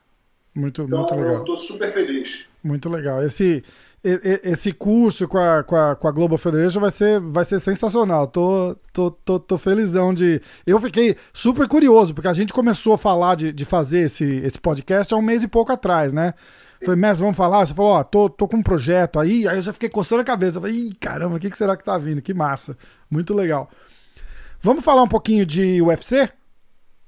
Como é que como é que tá essa essa como é que foi para você é, de estar tá lá no primeiro, né, a, a, a, atrás no time com, com o Royce e, e agora tá o, tá, o, tá o Kron no UFC. Você, você tem acompanhado o, o UFC ultimamente? O que, que você acha do MMA hoje? Como é MMA hoje não tô falando do podcast, tô falando do, do MMA no, no, no na atualidade. Como é, como é que você vê a mudança que virou de, de, do tipo de competição? Como é que. Olha, eu, eu pessoalmente, eu nunca lutei MMA.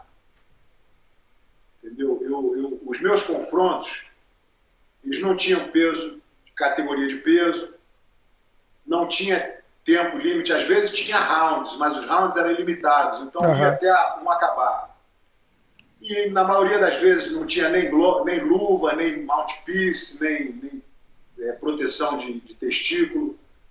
E, eventualmente, entrou nessa nova era do Vale Tudo, que aí começamos a usar luvinhas de dedo, uhum. cabeçada, cotovelada, agora aí começaram a tirar algumas coisas, ou seja, atualmente eu vejo um esporte que é um entertainment, que é uma coisa sensacionalista, que as regras foram estruturadas para aumentar o caos, para aumentar a trocação, para aumentar a violência e, e, não dá tempo da, da coisa fluir da, da, forma técnica, tanto pelo peso, que hoje em dia com a categoria de peso, que o cara que pesa 70 quilos, ele não luta em 70 quilos, ele luta em 61. Sim. O cara que pesa 80 quilos, ele luta em 70. É, até mais às vezes, né? Então existe caras... aí uma tem cara que corta 20 quilos, mestre. Tem cara que corta 20 quilos, é uma loucura. Exato, é 40 pounds, 35 é. pounds. Ok, com, essa, com isso dito, existe aí uma tecnologia, uma fisiologia do esporte aplicado, que os homens são monstros, entendeu? São os caras que não só são muito fortes, mas eles perdem peso para ficar imensos na categoria. Uhum. Então existe toda uma estratégia de, de luta que é muito mais similar ao wrestling do que sempre foi ao jiu-jitsu. No wrestling, quando você vai do high school para wrestling, você chega, você leva o seu filho para o wrestling, ele pesa 150 pounds, o coach vai falar para ele, você, quanto você pesa? 150, ok, sua categoria é 135 pounds.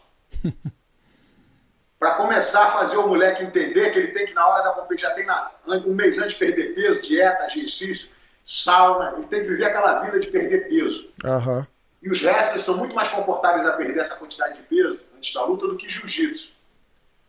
Mas mesmo que isso saia da, da, da, parada, não é esse o grande Isso é um dos problemas. Outro problema é que o round ficou curto. É.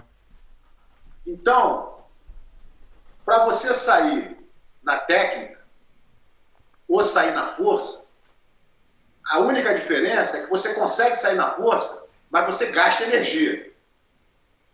Se você está treinado para gastar energia durante cinco minutos, a técnica ela não fica muito eficiente, ela, ela diminui. A, a técnica ela vai crescer quando o cara fica cansado.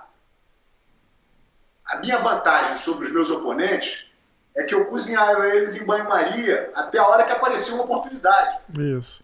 Eu não podia impor o meu jogo.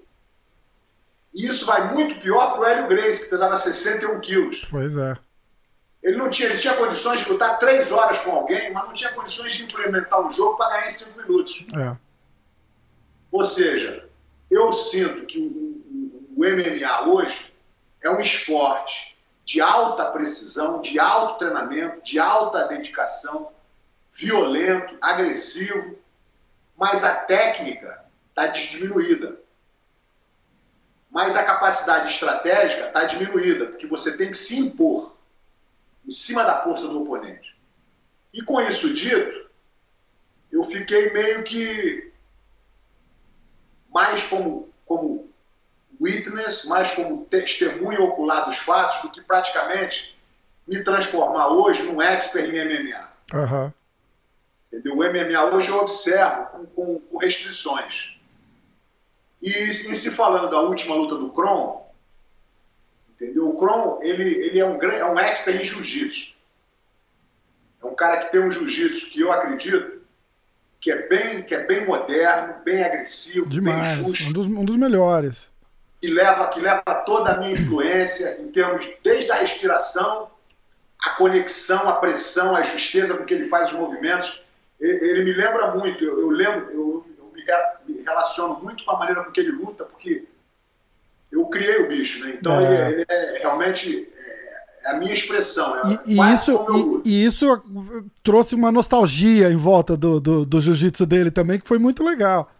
Sim, mas com isso dito, existe o Cron Grace que está envolvido no MMA hoje. Para uhum. isso, ele se transformou numa besta de treinamento, um animal. Ele treina, ele corre maratona, bia, é, biathlon, ele faz boxe com os Dias Brothers, ele treina porrada, ele, e aí essa, ele já não é mais um puro lutador de jiu-jitsu. Uhum. Ele, ele, cresceu como atleta, ele, ele aprendeu a perder peso, ele entendeu? A maior luta que eu já vi o Kron fazer foi antes da luta lá no, no Japão, que ele teve que perder 4 quilos depois, um dia antes da pesagem, já Nossa. tendo 4% de gordura no corpo. É já vendo treinar durante. Entendeu? Aí eu vi ele fazer, meu irmão, é sauna, é banheira quente, é aboline, oil, respiração, sua com casaco. Mesmo uma luta para ele fazer o. No dia seguinte, quando ele foi fazer o peso, ele estava aqui numa caveira. Acaba de bater o peso, começa com suco cru, com fruta, com batata doce, incha que nem uma, uma bola. Aham. E volta, a- ganha 6 quilos de um dia pro outro. É, é um absurdo. Pô, é um absurdo, né? É um trauma no corpo ab- absurdo, né? Bom, com isso dito, toda essa aprendizagem de MMA, o Kron fez por conta dele. Essa metodologia de perder. Isso eu não sabia, eu não sei, nunca fiz, nunca Aham. perdi peso. É. Meus oponentes sempre tinham 20, 30 quilos mais do que eu. Então, então essas coisas, ele, ele veio e, pô, é, pai, é assim. Eu falo, meu filho, não, não fala nada não. Pai, eu sei o que eu estou falando. Pai, pronto, e vou assim com ele. Tentando ajudar sem atrapalhar. Claro. E na última luta, eu senti que ele, ele lutou, ele não lutou o que ele sabe. Ele lutou o que ele quis. Uhum. Porque ele ali, ele quis provar para ele mesmo, para os amigos dele, os caras bad boy lá que ele anda, que ele aguenta soco na cara, que ele não tá ali para fazer lutinha rápida de finalização ninguém. Ele não tá ali usando o jiu-jitsu com medo dos outros. Faz sentido. Ele tá ali usando o jiu-jitsu, mas tá indo na porrada. É. Tanto que eu falei pra ele, falava, meu filho, por que, que tu não bota pro chão? Ele, não, pô, vou fazer, esse cara tá com medo de mim. Ele, até o final da luta, ele achou que ele tava ganhando do cara, porque, muito embora o cara tava pontuando na cara dele, toda hora que o cara pontuava, ele ia pra cima do cara, querendo dar soco, e o cara corria. É. O cara fez uma luta brilhante, o cara Sim. foi estrategicamente perfeito. E ganhou bem a luta. E O, o, cara ganhou bem no que todo mundo achou que ele ia ganhar, que era na experiência, né? Um cara com 30 Exatamente. lutas. Mas o Kron, por sua vez, jogou o jogo do cara. É. por raça, por raça, quis provar a si mesmo, ele jogou o jogo do cara. Eu não vi ele nenhuma vez, a não ser no finalzinho, já cansado, querer puxar o cara para guarda, mas ele não fez, não botou para baixo. Ele, ele, ele- como- é como se ele tivesse falado: hoje eu vou querer lutar esse cara na mão. É, tipo, você é bom de porrada? Vamos ver então, né? E, e- Eu já vi, eu já vi alguns grandes profissionais de jiu- representantes de jiu-jitsu tentar fazer isso, como o Demian Maia, por exemplo. É. Logo nos primórdios do Demian Maia, ele era grande lutador de jiu-jitsu, finalizava todo mundo. Aí teve uma hora que ele começou a aprender boxe, e teve uma particular, uma luta particular, que eu inclusive falei com ele depois da luta, que ele falou para mim, mestre, eu quis provar a mim mesmo que eu, trava, que eu trocava em pé com esse cara, meu irmão. É foda. Entendeu? Ele chega uma hora que você quer se provar. Então eu acredito que essa última luta do Kron foi uma questão pessoal dele, dele querer se provar que que ele tem, que ele tem trocação, ele é macho, ele aguenta a porrada para estar ali jogando com o homem, entendeu? Aham. E acredito eu que na próxima luta ele vai usar essa experiência combinada com o jiu-jitsu, porque ele não gosta de tomar porrada na cara. Ele já se provou. Se ele lutar exatamente igual na próxima luta, eu vou achar que ele está errando. Uma vez como experiência, uma vez como, como referência, como divisor de águas, para ele saber que ele, que ele pertence a esse grupo de, de guys, é ok. Mas eu, tecnicamente, eu nunca tomei um soco na cara para ganhar a luta e, e faz parte da minha, porque eu não podia arriscar. Lutando com um cara, com o João Jones, o Crono não poderia arriscar tomar soco na cara. É, porra. E na minha cabeça, eu, não- eu não- nunca pensei em lutar com gente do meu peso. Então a minha guerra ali era não tomar soco na cara, juntar, entendeu? Quando eu lutei com o Zulu, com 19 anos, o bicho tinha 30 quilos mais pesado do que eu, É. e o bicho veio para me matar, meu irmão. Então a minha vida ali era sobreviver até o ponto que ele errasse, entendeu? Essa mentalidade o Crow não tem, porque ele já foi criado dentro de um esquema que são cinco minutos, sai dando porrada, aquela, é, um, é um outro É. passo. É. Que eu, eu fico totalmente orgulhoso dele já, ele já. Só ele ter se, se posto nesse ritmo, nesse nível de competição, já faz com ele um campeão que eu vou admirá-lo para sempre. Não interessa o resultado. Sair da área de conforto dele também, né, mestre? Porque uma das, das, das, das dificuldades dele foi conseguir se separar do, de ser o filho do Rickson Gracie e virar o Kron Gracie. E ele conseguiu fazer isso muito bem, porque, porra, ele, ele teve que provar por A mais B que ele merece tá, tá ali, né? É claro. E, e, e, e aí volta pra esse, pra esse tipo. Na, na, na tua época, o, você lutava pelo, pela honra da família também, né, porra? Pelo, pelo, pelo legado ali. Não, não, não era só o, porra, não, não posso tomar porrada, mas era aquele, não, não posso perder, né? Tipo, É, a, a, a, ideia, a ideia era representar, né? Isso. Eu, eu, eu estava numa posição única, porque eu era o representante da família, eu era o campeão da família, e quando se falava de confronto, entendeu? Ia acabar na minha mão. Se a pedreira fosse maior, quanto maior a pedreira, mais eu tinha certeza de que acabava na minha mão, entendeu? Uhum. Então, isso me botou numa situação de que não era uma questão de, de, de representar um esporte, não era, eu não me via como um atleta.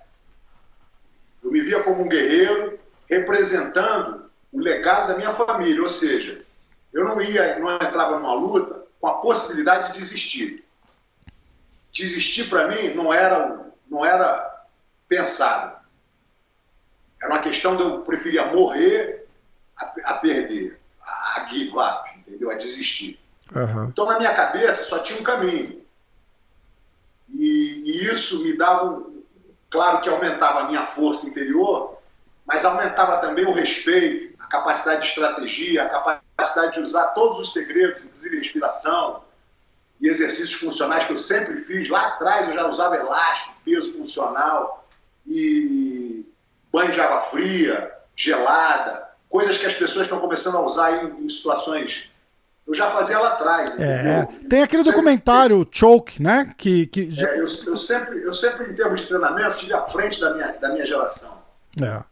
E ginástica, é, bioginástica, fazia muita coisa que eu achava que me ajudava no jiu-jitsu. Isso. Movimento, muito movimento também, né? É, de, de, de, de, Só de. O que os caras faziam. Porra, hoje tem coach de movimento. Já viu? Aquele, o, o, o McGregor tem um cara que só trabalha com ele na movimentação, mas não é movimentação para luta, é movimentação do é, corpo, né? Habilidade mecânica. Isso, é, isso. Desenvolver a, a fisiologia de, de, de, exatamente. Isso. isso eu sempre fiz com o meu mestre Orlando Cândido. Então eu sempre tive uma uma luz, uma inspiração a estar, tá, tá envolvido com coisas que me, me levassem a ser o melhor lutador.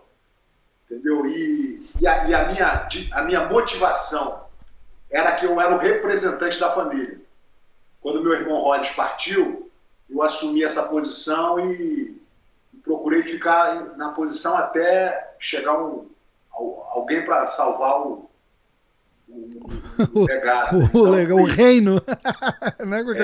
é. é. praticamente isso. Mestre, por que que nunca. É, eu já deve te perguntado isso um milhão de vezes, mas por que, que você nunca lutou aqui no, no, nos Estados Unidos e o, o UFC, certeza que falta de proposta não foi, você escolheu ficar no Pride, o Royce aqui no. Porque tava, tava tudo meio misturado ali. A história do UFC é. 1 a gente conhece, mais ou menos, né? Tipo, a, a, acho que a, a, a intenção ali era, era mais divulgar e, e, e botar o jiu-jitsu na, na, a cores para todo mundo ver do que botar você lá, que já era, porra, um campeão e meter o pau em todo mundo, né? É, na, na época, eu tinha acabado de me desligar do Rório, saí, eu trabalhava com o Rório na academia em Torres. Uhum. E me desliguei dele e abri uma academia em, em, West Los Angeles. E aí o Rório me convidou para uma conversa, e nessa conversa ele falou, olha, Rickson, eu acabei de produzir um show, um show chamado UFC, aí falou da produção dos caras que são sócios dele, e eu, na, na minha cabeça, estava pensando, bom, vai ser você eu ser chamado. Que bom, que bom. Eu estava pensando que ele ia falar, você vai lutar. E ele falou, quero que você treine o Royce. Hum. Por duas razões. Primeiro, porque o Royce é mais fraco que você, e se ele perder, você, você capitaliza. Você tem sempre. A gente continua mantendo um campeão. Segundo, porque o Royce trabalha comigo. Mas na época trabalhava com ele, era, era, soldado dele e eu tinha acabado de ser independente. E eu achei que ele fez isso por, por uma certa vontade de cortar um pouco as minhas pernas. Uhum. E aí eu concordei de, de, de, ser o técnico do Royce. Trabalhei com o Royce no primeiro, trabalhei com o Royce no segundo. E nesse meio tempo, o Royce fez uma entrevista, a primeira que ele fez, quando ele acabou de ganhar, ele falou: se vocês pensam que eu sou bom, vocês deviam conhecer o meu irmão Rickson, que é dez vezes melhor do que eu. É. Isso ele falou do coração, porque ele sabe o quanto eu ajudei ele mentalmente, psicologicamente, emocionalmente, tecnicamente, para ele chegar ao que ele fez. E ele foi honesto e falou isso. E com essa, com essa introdução, no Japão, os caras me convidaram para ir para o Japão. Ah! O, o Satoru Sayama, que era dono do Shoto, Aham. me convidou para fazer uma luta de Shoto no Japão e me mandou uma, uma, uma, uma fita com a regra. E eu vi a fita, os caras usavam uma luvinha, podia tapa na cara, mas caía no chão não tinha strike, e no chão não podia bater, só tinha. Era um, era um grappling misturado, valia chave de joelho, tinha umas coisas aí que valiam. E eu vi aquela regra e não gostei, achei que aquela regra um pouco podia dar um pouco de marmelada se fizesse, que tinha umas regras, tinha uns detalhes. Aham. Eu falei, não, eu não quero botar nessa regra de jeito nenhum. Aí o cara falou, bom, o que, que, que você pode criar uma regra então para a gente fazer? Você pode achar uma regra? E eu comecei a desenhar com os caras uma regra. Quando chegou na hora que a regra ficou aprovada, os caras me ofereceram 3 mil dólares para ir para o Japão lutar. Eu falei, meu irmão, por esse dinheiro, eu não vou nem a. Não vou nem aqui a, a Manhattan Beach. E mandei os caras a merda e não quis mais falar com os caras. Só que a minha ex-esposa, ela tinha uma visão mais calma e ela interpelou e se meteu falando com os caras e renegociou o negócio, passou um mês conversando, falando, indo, voltando e acabou numa proposta que foi mais acessível. Aham. Era 50 mil para eu ir e se eu ganhasse o, o o- o campeonato com oito homens, né, são três lutas, eu ganharia mais 50. Então era uma proposta de 100 mil dólares que já era uma E, coisa e que... quanto tempo atrás isso, né? Isso foi em 94. Então, 100 mil dólares em 94 era, era dinheiro, né, pô? Era, não era muito, mas era. Né? Nessa época, o, o Mike Tyson já estava ganhando 50 milhões de dólares. É verdade, também tem essa, né? É verdade, é então eu verdade. achava que eu estava underpaid. É, não, é, é verdade, é verdade. Porque uma das estratégias também que a gente fez foi desafiar, porque o Tyson falou, na época, ele falou, eu sou o melhor lutador do mundo.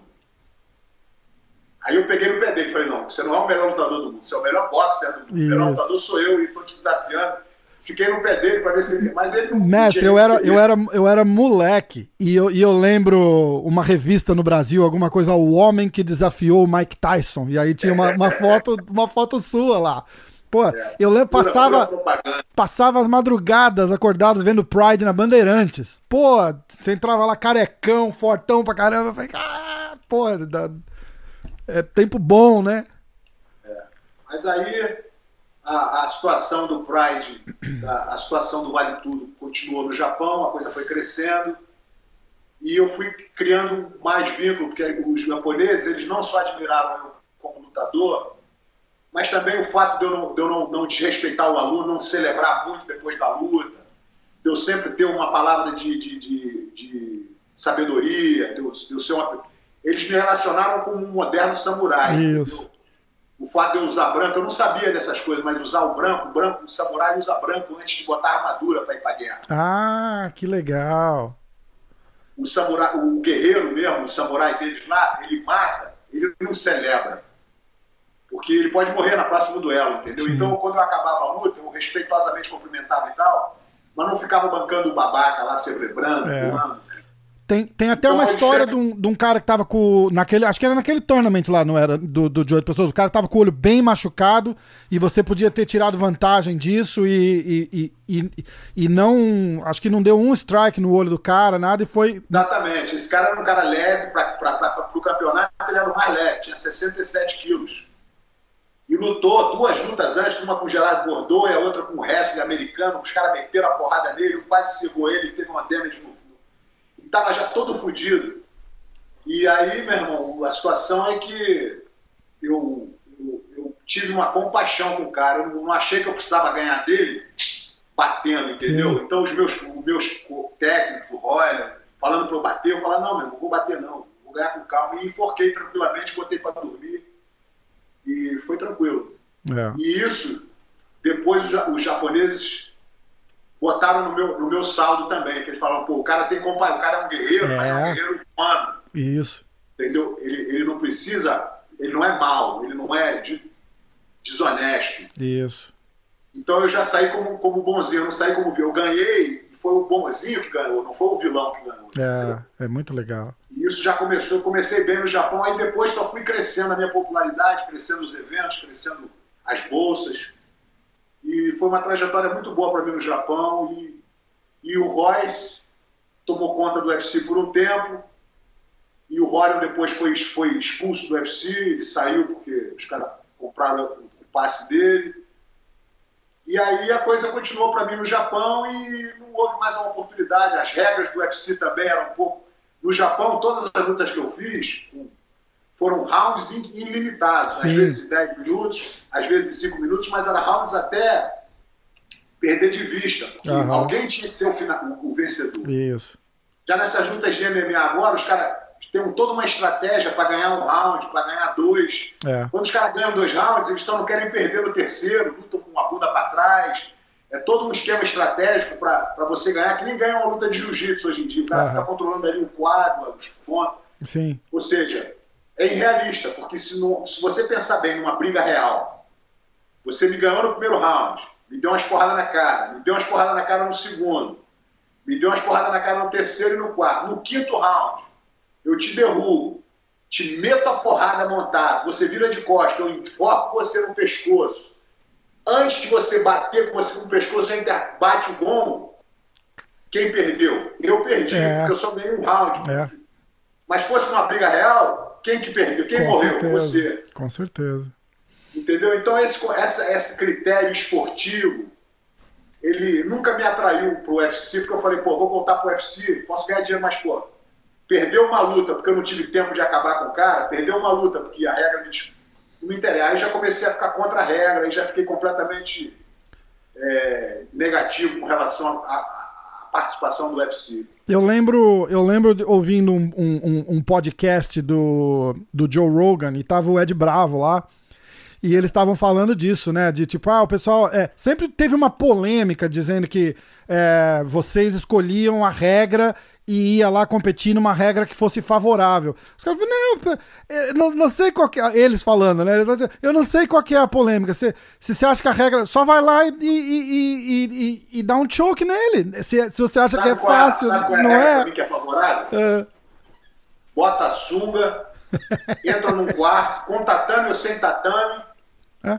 deixa o teu oponente lá dentro contigo e quem sair é o vencedor. Pois é. Pois é. Entendeu? Esse, isso, esse tipo de confronto é o que eu estava pronto a minha vida inteira. Isso. Não tinha problema se eu lutasse na praia, não tinha problema lutar no prédio, no porão, com kimono, sem kimono, com globo, sem luva, cabeçada, mordida, ah. dedo no olho. Parada, meu irmão, é, é sinistra. E, e, mais, e mais, é, a qualquer hora. Né? Os caras cara batiam lá e falavam assim: ah, você que é o Rickson Grace? Exatamente. Então, esse conceito de representatividade era muito maior do que a regra. Entendeu? Mas se o cara faz uma regra para me prejudicar, eu não posso botar, porque aí não é uma luta franca, é uma luta que o cara pode se esconder no ringue. Lógico. Hoje você vê a pessoa que ganha dois rounds, ele se esconde no terceiro round. Verdade. Ele não quer arriscar mais, ele perde a vontade de arriscar, porque ele fala, pô, já tô ganhando, vamos deixar esse cara correr atrás agora. É, é. Fica uma luta muito, muito fraca aos meus olhos em termos de. Entendeu? E a maioria das lutas elas deveriam acabar em empate. Aí o cara tem que arrumar alguém para vencer. Então, é. venceu o fulano que deu mais um soco, venceu o outro que ficou por derrubou. O que, que adianta? Eu, eu, se fosse para uma luta dessa, eu faria mais. Ficaria melhor para mim ficar por baixo, na guarda, castigando o cara, do que por cima. E, e aí você perde a luta, porque o cara tá por cima, né? Luta, exatamente. É, pô, é maluquice. É maluquice. Voltando até na, na, na história do, do jiu-jitsu, que, que a gente começou o, o podcast falando, né? É, é, hoje é, é, é, é segurar e, e, e, vantagem, não necessariamente ganhar de verdade, né? Você quer ganhar exatamente. pela regra, né? Como é que você vê essa, esse boom que deu do, do jiu-jitsu sem kimono hoje? E era uma outra coisa que eu queria falar também. O, o, o Kron já pegou um pouco dessa, dessa, dessa, dessa leva boa que tá o jiu-jitsu hoje. Os caras vivem de jiu-jitsu, pô. Né? Era uma coisa que na, na sua época, por exemplo, já não, já não tinha. Se você quisesse viver de campeonato de jiu-jitsu, pô, não, não, o único jeito de ganhar uma grana ali era abrindo uma academia ou indo, pro, ou indo pra luta, né? É. É, era difícil. Tinha uns patrocínios muito pequenos, é. que davam só uma ajuda, dava kimono, dava um dinheirinho, uma roupa, mas. A bad, bad boy na, na sunga. É. é Eu era company. É, é, é. E, e, mas, mas hoje em dia mudou, os caras estão ganhando uma grana boa. Tem o, o menino do Renzo aqui, o Gordon Ryan, tem o. Pô, tem o Bochecha, o, tem, tem uns caras. E o, o, o, o Kron poderia ter seguido nessa linha de, de jiu-jitsu. Não, mas de... o que acontece com o Kron, entendeu? É porque ele veio numa, numa rotina de quase 60 lutas de vitórias na marrom e finalizando todo, todo mundo finalização. Entendeu? Aí chegou na preta, ele começou a lidar, a lidar com um monstro que, que não era o monstro que ele estava querendo uma luta franca. Hum. Ele começou a pegar os caras que, que, gastavam energia, faziam uma força danada para segurar a luta. É. Entendeu? E a regra, ela não favorece, porque não faz parte do, do jogo do Kron fazer força para se livrar de pegada. Entendeu? Ele, ele precisa ou de tempo para embrulhar o cara, ou de uma luta, de uma luta franca para. Porque o cara, o cara se abre para ele poder atacar também, né? Entendi. Exatamente. Então, ele começou a sentir e falou: pô, pai, essa regra não dá, os caras são maromba, eles tomam o que eu não tomo. É, também são fortes, essa. eu sinto os caras muito fortes na categoria. E os caras não querem lutar comigo, os caras querem me amarrar. É, putz. Entendeu? Então a sensação horrível. Frustra, Você né? Vê? Porque o cara fala, porra, é, não é nem de, de, de, não querer, mas o cara fica frustrado, né? Fala, porra, se você isso é uma vê a merda. luta dele, se você vê a luta dele com aquele um aluno da Grace Barra, Otávio, hum. no Metamores, só depois dos 10 minutos, 12, é que o Kron começou a desenvolver, o cara cansou de fazer força. É. Mas se fosse uma luta de 10 minutos, talvez o Otávio tivesse ganho a luta. É, é, é verdade. Entendeu? Aí quando passou, quando, quando o Otávio cansou, ele foi automaticamente tirado para nada e foi finalizado como uma criança, entendeu? Uhum. Ou seja, tecnicamente falando, não havia um, um, um confronto. Mas na força, na, na, imobilização, na segurança, o cara é forte para segurar 10 minutos. Então qualquer grosso, forte, pode te dar problema em 10 minutos. É. Foi isso que o Kron começou a ver e falou, pô, não, os caras são. Entendeu? Eu brinco, se for numa academia eu arrebento, mas aqui os caras me seguram e ficam ali esperando para explodir com 30 segundos para acabar a luta, o cara quer ganhar uma vantagem, fazer um jogo. É, dá uma tá? raspada, passa uma guarda e, e ganha. Isso é. isso é muito esportivo demais pro meu gosto, falou ele. Eu quero sair na porrada com os caras. Então, o Metamores, ele gostava. A BCC, ele gostava, mas quando se torna uma coisa meio que, que muito travada, ele, então ele parou de competir, entendeu? Aí começou a lutar mais valendo tudo e agora perdeu um pouco o ritmo de competição de kimono, que ele pode pegar a qualquer momento, Sim. mas agora ele está mais voltado pro MMA. É. Tá lá treinando lá em Montana. E esse, esses submission only aí que tá, que tá tendo agora também é um é o novo o, a nova modinha, né, do, do dos, os campeonatos não é campeonato, né? É luta casada e, e, e tem bastante que, que, é submission only. Você gosta desse formato? Mesmo nesse formato, agora eu não vou lembrar com quem que eu tava falando. Acho que eu tava, acho que eu tava com Bochecha aqui no, no, no, podcast. E ele tava falando que mesmo no submission only, os caras agora arrumam um jeito de, de, de travar ali, porque vai pra, pra prorrogação e aí ele começa nas costas. Ele falou, porra, o cara não mereceu estar nas minhas costas. Ele só me segurou até ir para prorrogação para ele começar nas minhas costas. Como é que você se acompanha? Você... Eu acompanho, rapaz, mas esses detalhes, entendeu? Que na verdade uma luta ela acaba quando um ganha. Quando você começa a estabelecer um tempo para a luta acabar, você começa, passou 10 minutos agora, quem ganhou depois desse 10 Fica um critério de, de, de interpretação, é. é um critério de, de que não, não é baseado em fatos reais. É baseado na interpretação, que ninguém ganhou, ninguém. O que, é que tem que acontecer? Quando você vê uma, uma partida de tênis, pode ser uma, uma, disputa rápida, onde o cara ganha todos os sets em menos de meia hora, ou pode ser uma luta que vai levar cinco, cinco horas. horas. Como é que você pode querer que a luta acabe em 15 minutos? É verdade. Com o skill que a gente está falando desse Gordon, com o Kron, com o Bochecha. O negócio, meu irmão, é botar os caras para se pegar meia hora antes de você entrar no estádio. Quando tu chega, meu irmão, os caras já estão cansados e tem que continuar a luta até um ganhar. Ainda a luta fica interessante, entendeu? É verdade. Porque acaba a mamãezada, acaba o, o afrouxamento, acaba o, o gás, essa espontaneidade. Você tem que ser justo, tem que ser preciso, você tem que ser. Entendeu? E quando acabar, eu, se o cara cansar, parou. Empate. Os dois, os dois perdem. Empate não tem vitória. É. Você não tem que preparar uma posição para o outro começar ganhando. Vamos ver quem começa mais. Tem que sair na porrada com o objetivo de finalizar. Eu fiz um evento há um tempo atrás chamado Budo Challenge. Hum. Você ouviu falar disso? Eu ouvi falar do, do, do Budo Challenge, sim. O Budo Challenge tinha a ideia de que não existe ponto e, que, e os maiores pontos que você pode ganhar são tentando finalização. Ou seja, se você tentar um estrangulamento, você ganha três pontos. Se você é. não tentar nada, você não... Então obriga você, no teu condicionamento, a sair tentando finalizar. Isso. E se for uma coisa perigosa, onde você quase bateu, você ganha os pontos. Se não, você continua lutando até finalizar. Isso faz com que a luta tenha uma dinâmica completamente favorável ao combate, entendeu? Uhum. A luta franca. E tinha, não tinha tempo também. Não, tinha rounds, mas é. a dinâmica fazia com que ou você ganha ponto, que você o foco passa a ser a finalização. É. As outras coisas são irrelevantes. Então não adianta você passar o, o tempo todo seu estolando na guarda. É. Isso matou o, o, o, o jiu-jitsu, né, mestre? E aí você cria uma dinâmica completamente diferente para a luta, entendeu? É. E a luta, o, eu acho que foi 75% de, de, de average, de finalização, uma coisa que está muito acima dos campeonatos normais. Tá, pô, você vê atleta hoje, os tops aí, o... eu tava vendo esses dias, eu não, não vou falar o nome só para não, não, não, criar polêmica que eu tô fora, mas a, o, um dos maiores de todos os tempos, o, o, o ratio de finalização do cara, acho que é 20%.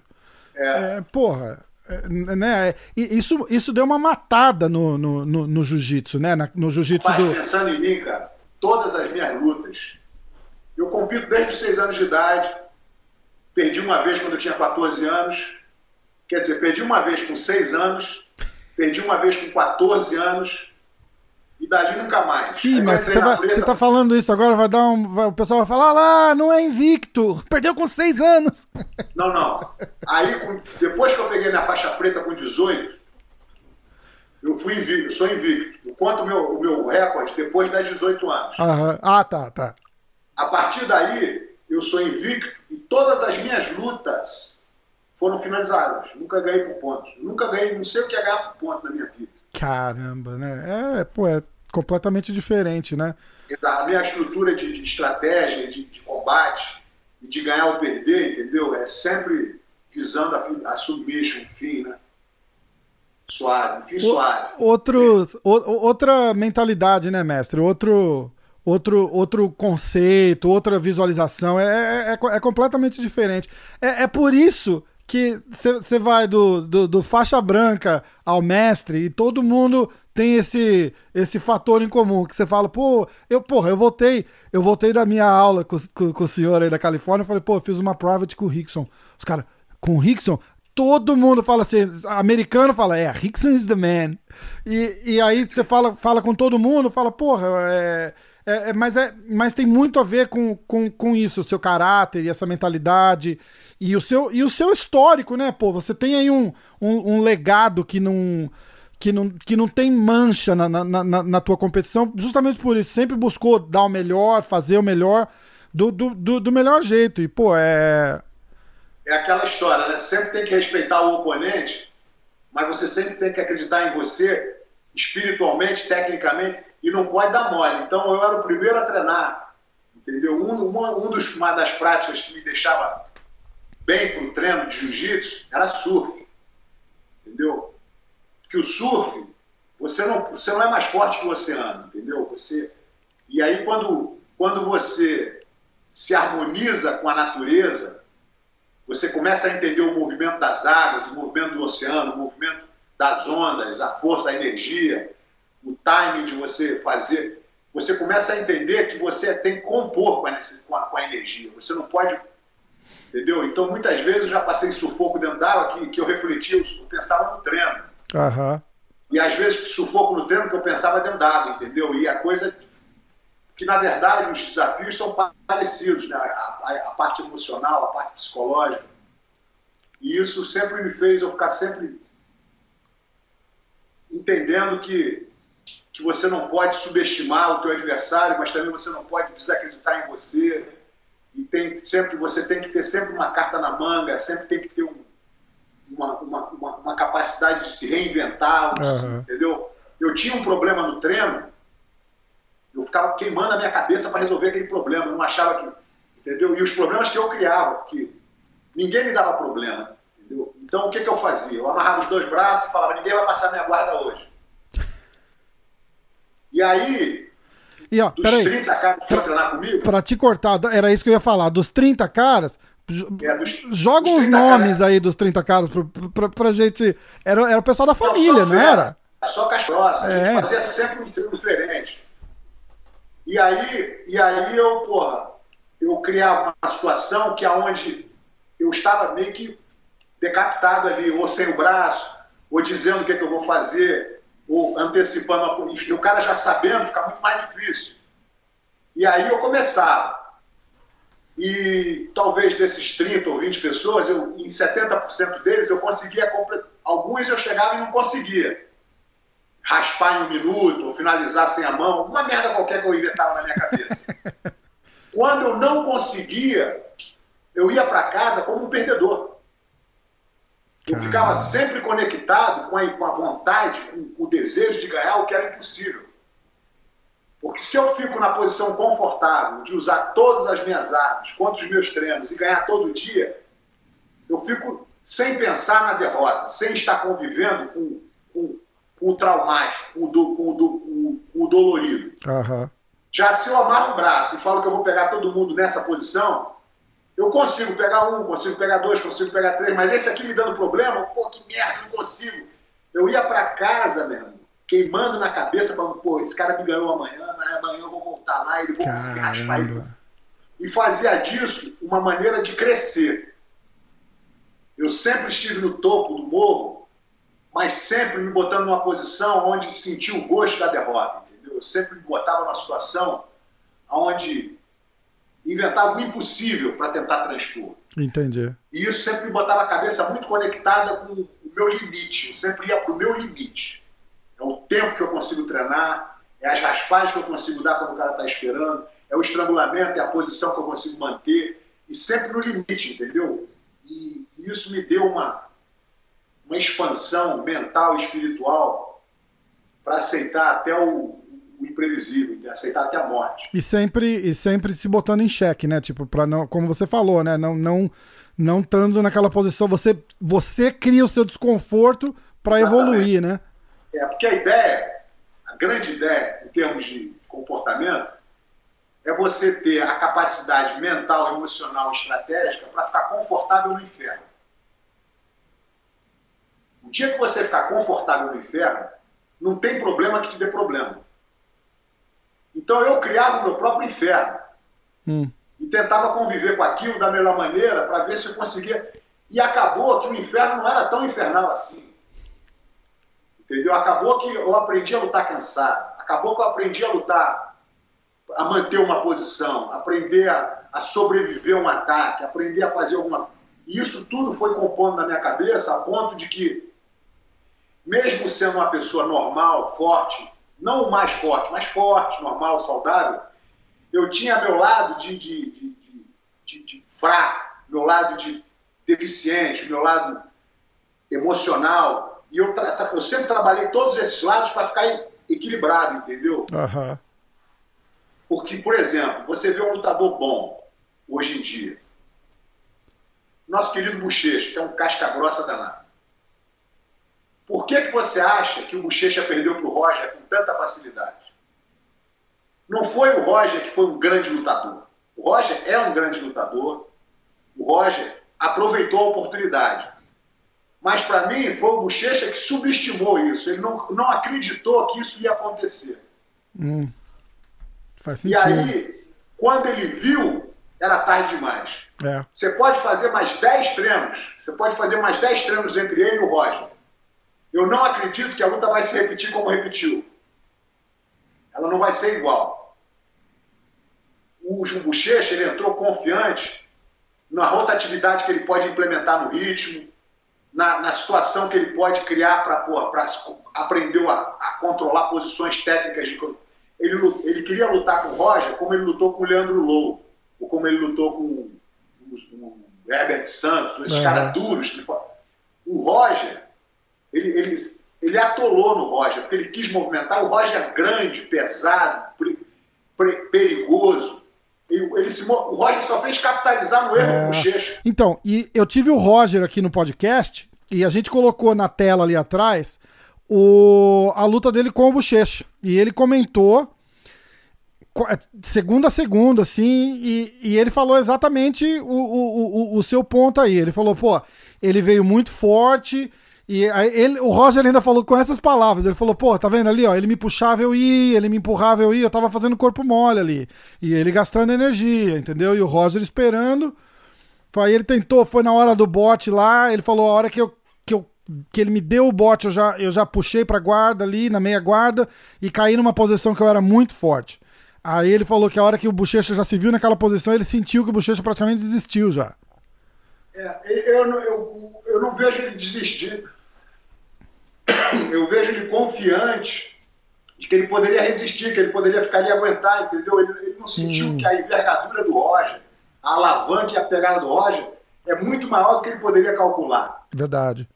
Que na cabeça dele, na, na luta que ele fez previamente com o Roger no Metamores, o Roger estava inflamado, estava com problema, ele estava doente, não estava no melhor dele. E foi um arranca-rabo danado, entendeu? Foi uma trocação de. E, e isso fortaleceu bochecha em termos de achar, pô, mas ele troca força, eu tô melhor. Ele, ele, se, ele viu talvez o Roger doente na cabeça dele, ele não viu o Roger Sim, é. igual o, o mais forte que ele. Então isso meio que. Ele, ele subestimou o Roger, o Roger. Verdade. Não que ele, se ele não tivesse subestimado, ele iria ganhar. Eu não vejo o Roger perdendo para os Bochecha. É. Mas eu vejo que o Bochecha, lutando numa estratégia errada, favoreceu ainda mais o Roger. Entendeu? É verdade. É verdade. E essa, e essa história de subestimar, o, o Roger estava sem competir há muito tempo também, né? Exatamente. É. Mas foi uma maravilha. Foi o ouro sobre o azul, não podia ficar mais feliz. é verdade, né? Pô, o Roger ainda falou, ó, falou, é. é eu, eu tava até inscrito pra, pra competir no, no, no no, no, no, no, campeonato, não sei o que. Eu falei, ah, bicho, depois dessa não, não vou, não. Ele falou, ah, não sei minha aposentadoria ali mesmo. Foi, consegui o que eu queria, que era tirar. Ele falou que ele tinha aquela pulguinha atrás da orelha, assim, porque apesar de ter sido um empate, ele ficou. Ele falou, quando falavam da minha luta com o Bochecha, todo mundo lembrava que eu acabei num, num, num armbar ali e, a luta acabou ali. Então todo mundo lembrava disso. E aquilo incomodou muito ele. E por isso que ele quis fazer essa luta com ele de novo.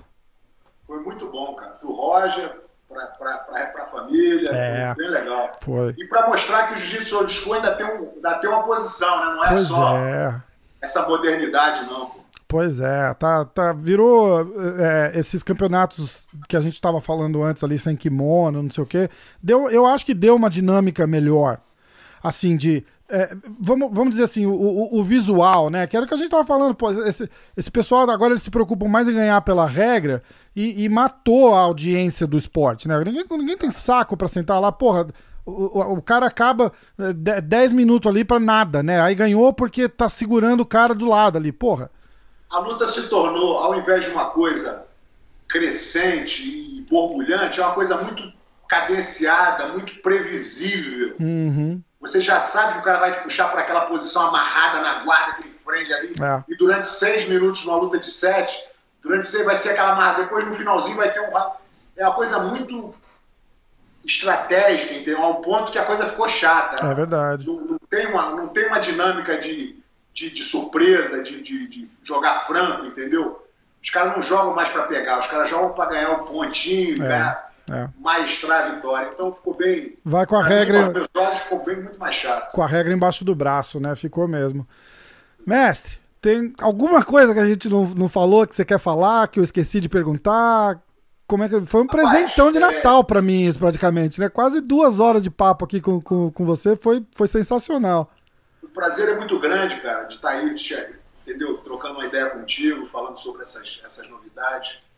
Eu acho que se a gente for falar de, ficar falando, a gente pode ficar aí o dia inteiro, porque em qualquer direção que nós formos, né? Sempre tem uma composição, sempre tem uma melhora, sempre tem uma mudança, sempre tem uma opinião.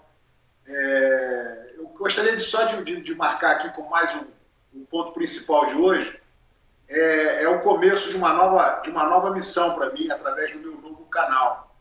E isso realmente vai me botar numa situação de muita, de muita felicidade interior, poder continuar servindo a comunidade e até pessoas que nunca foram expostas ao jiu-jitsu de uma forma muito, muito minha, muito pessoal, entendeu? Que eu pretendo deixar estabelecida no, no vídeo para as futuras gerações aí. Então, eu estou no começo de um, de um momento muito motivado para mim e queria te agradecer aí a esse convite de participar do teu, do teu podcast. E estou te aguardando aí para a próxima vez aí. Se você prometer devagarzinho comigo, a gente faz mais uma aula qualquer hora. Vamos, vamos. Eu tenho, eu tenho aquela faixa roxa no meu closet, assim, olhando para ela para como target. É o target. A gente vai. É, é, o caminho. Exatamente, exatamente. Muito bom, Rafael. Mestre, olha, então a gente vai ficar ligado. É Rickson.academy. Yes. Né? Eu vou botar o. Eu vou botar o link aqui pelo menos para o link não, né? Eu vou botar o nome pelo menos para reforçar. Quando tiver no ar, me avisa. Eu, eu boto um vídeo no ar dizendo, ó, oh, galera, recoloca o vídeo, a gente faz um, a gente ajuda a divulgar o máximo que conseguir. Se, não, se a gente não entrar no ar essa semana aqui agora, que começa segunda-feira, que nós estamos hoje, começa segunda-feira, eu vou botar na outra segunda. Ah, que massa! Então, ó, hoje a gente está gravando na sexta, o podcast vai no ar no domingo. Então, amanhã, segunda-feira. É, se eu não botar nessa segunda-feira, uhum. mais um tempinho, eu vou botar na outra. Se não for essa agora, vai tá. ser a próxima. Então eu vou, eu vou deixar, eu vou avisar se tiver, se tiver no ar, eu, eu, eu coloco alguma coisa nessa segunda, se não, eu coloco na outra. Beleza, querido. Tá bom? Mestre, olha. Bom te ver, meu irmão. Uma honra. Saúde e paz, tamo juntos. Muito obrigado. Abraço grande. Tchau. Tchau, mestre.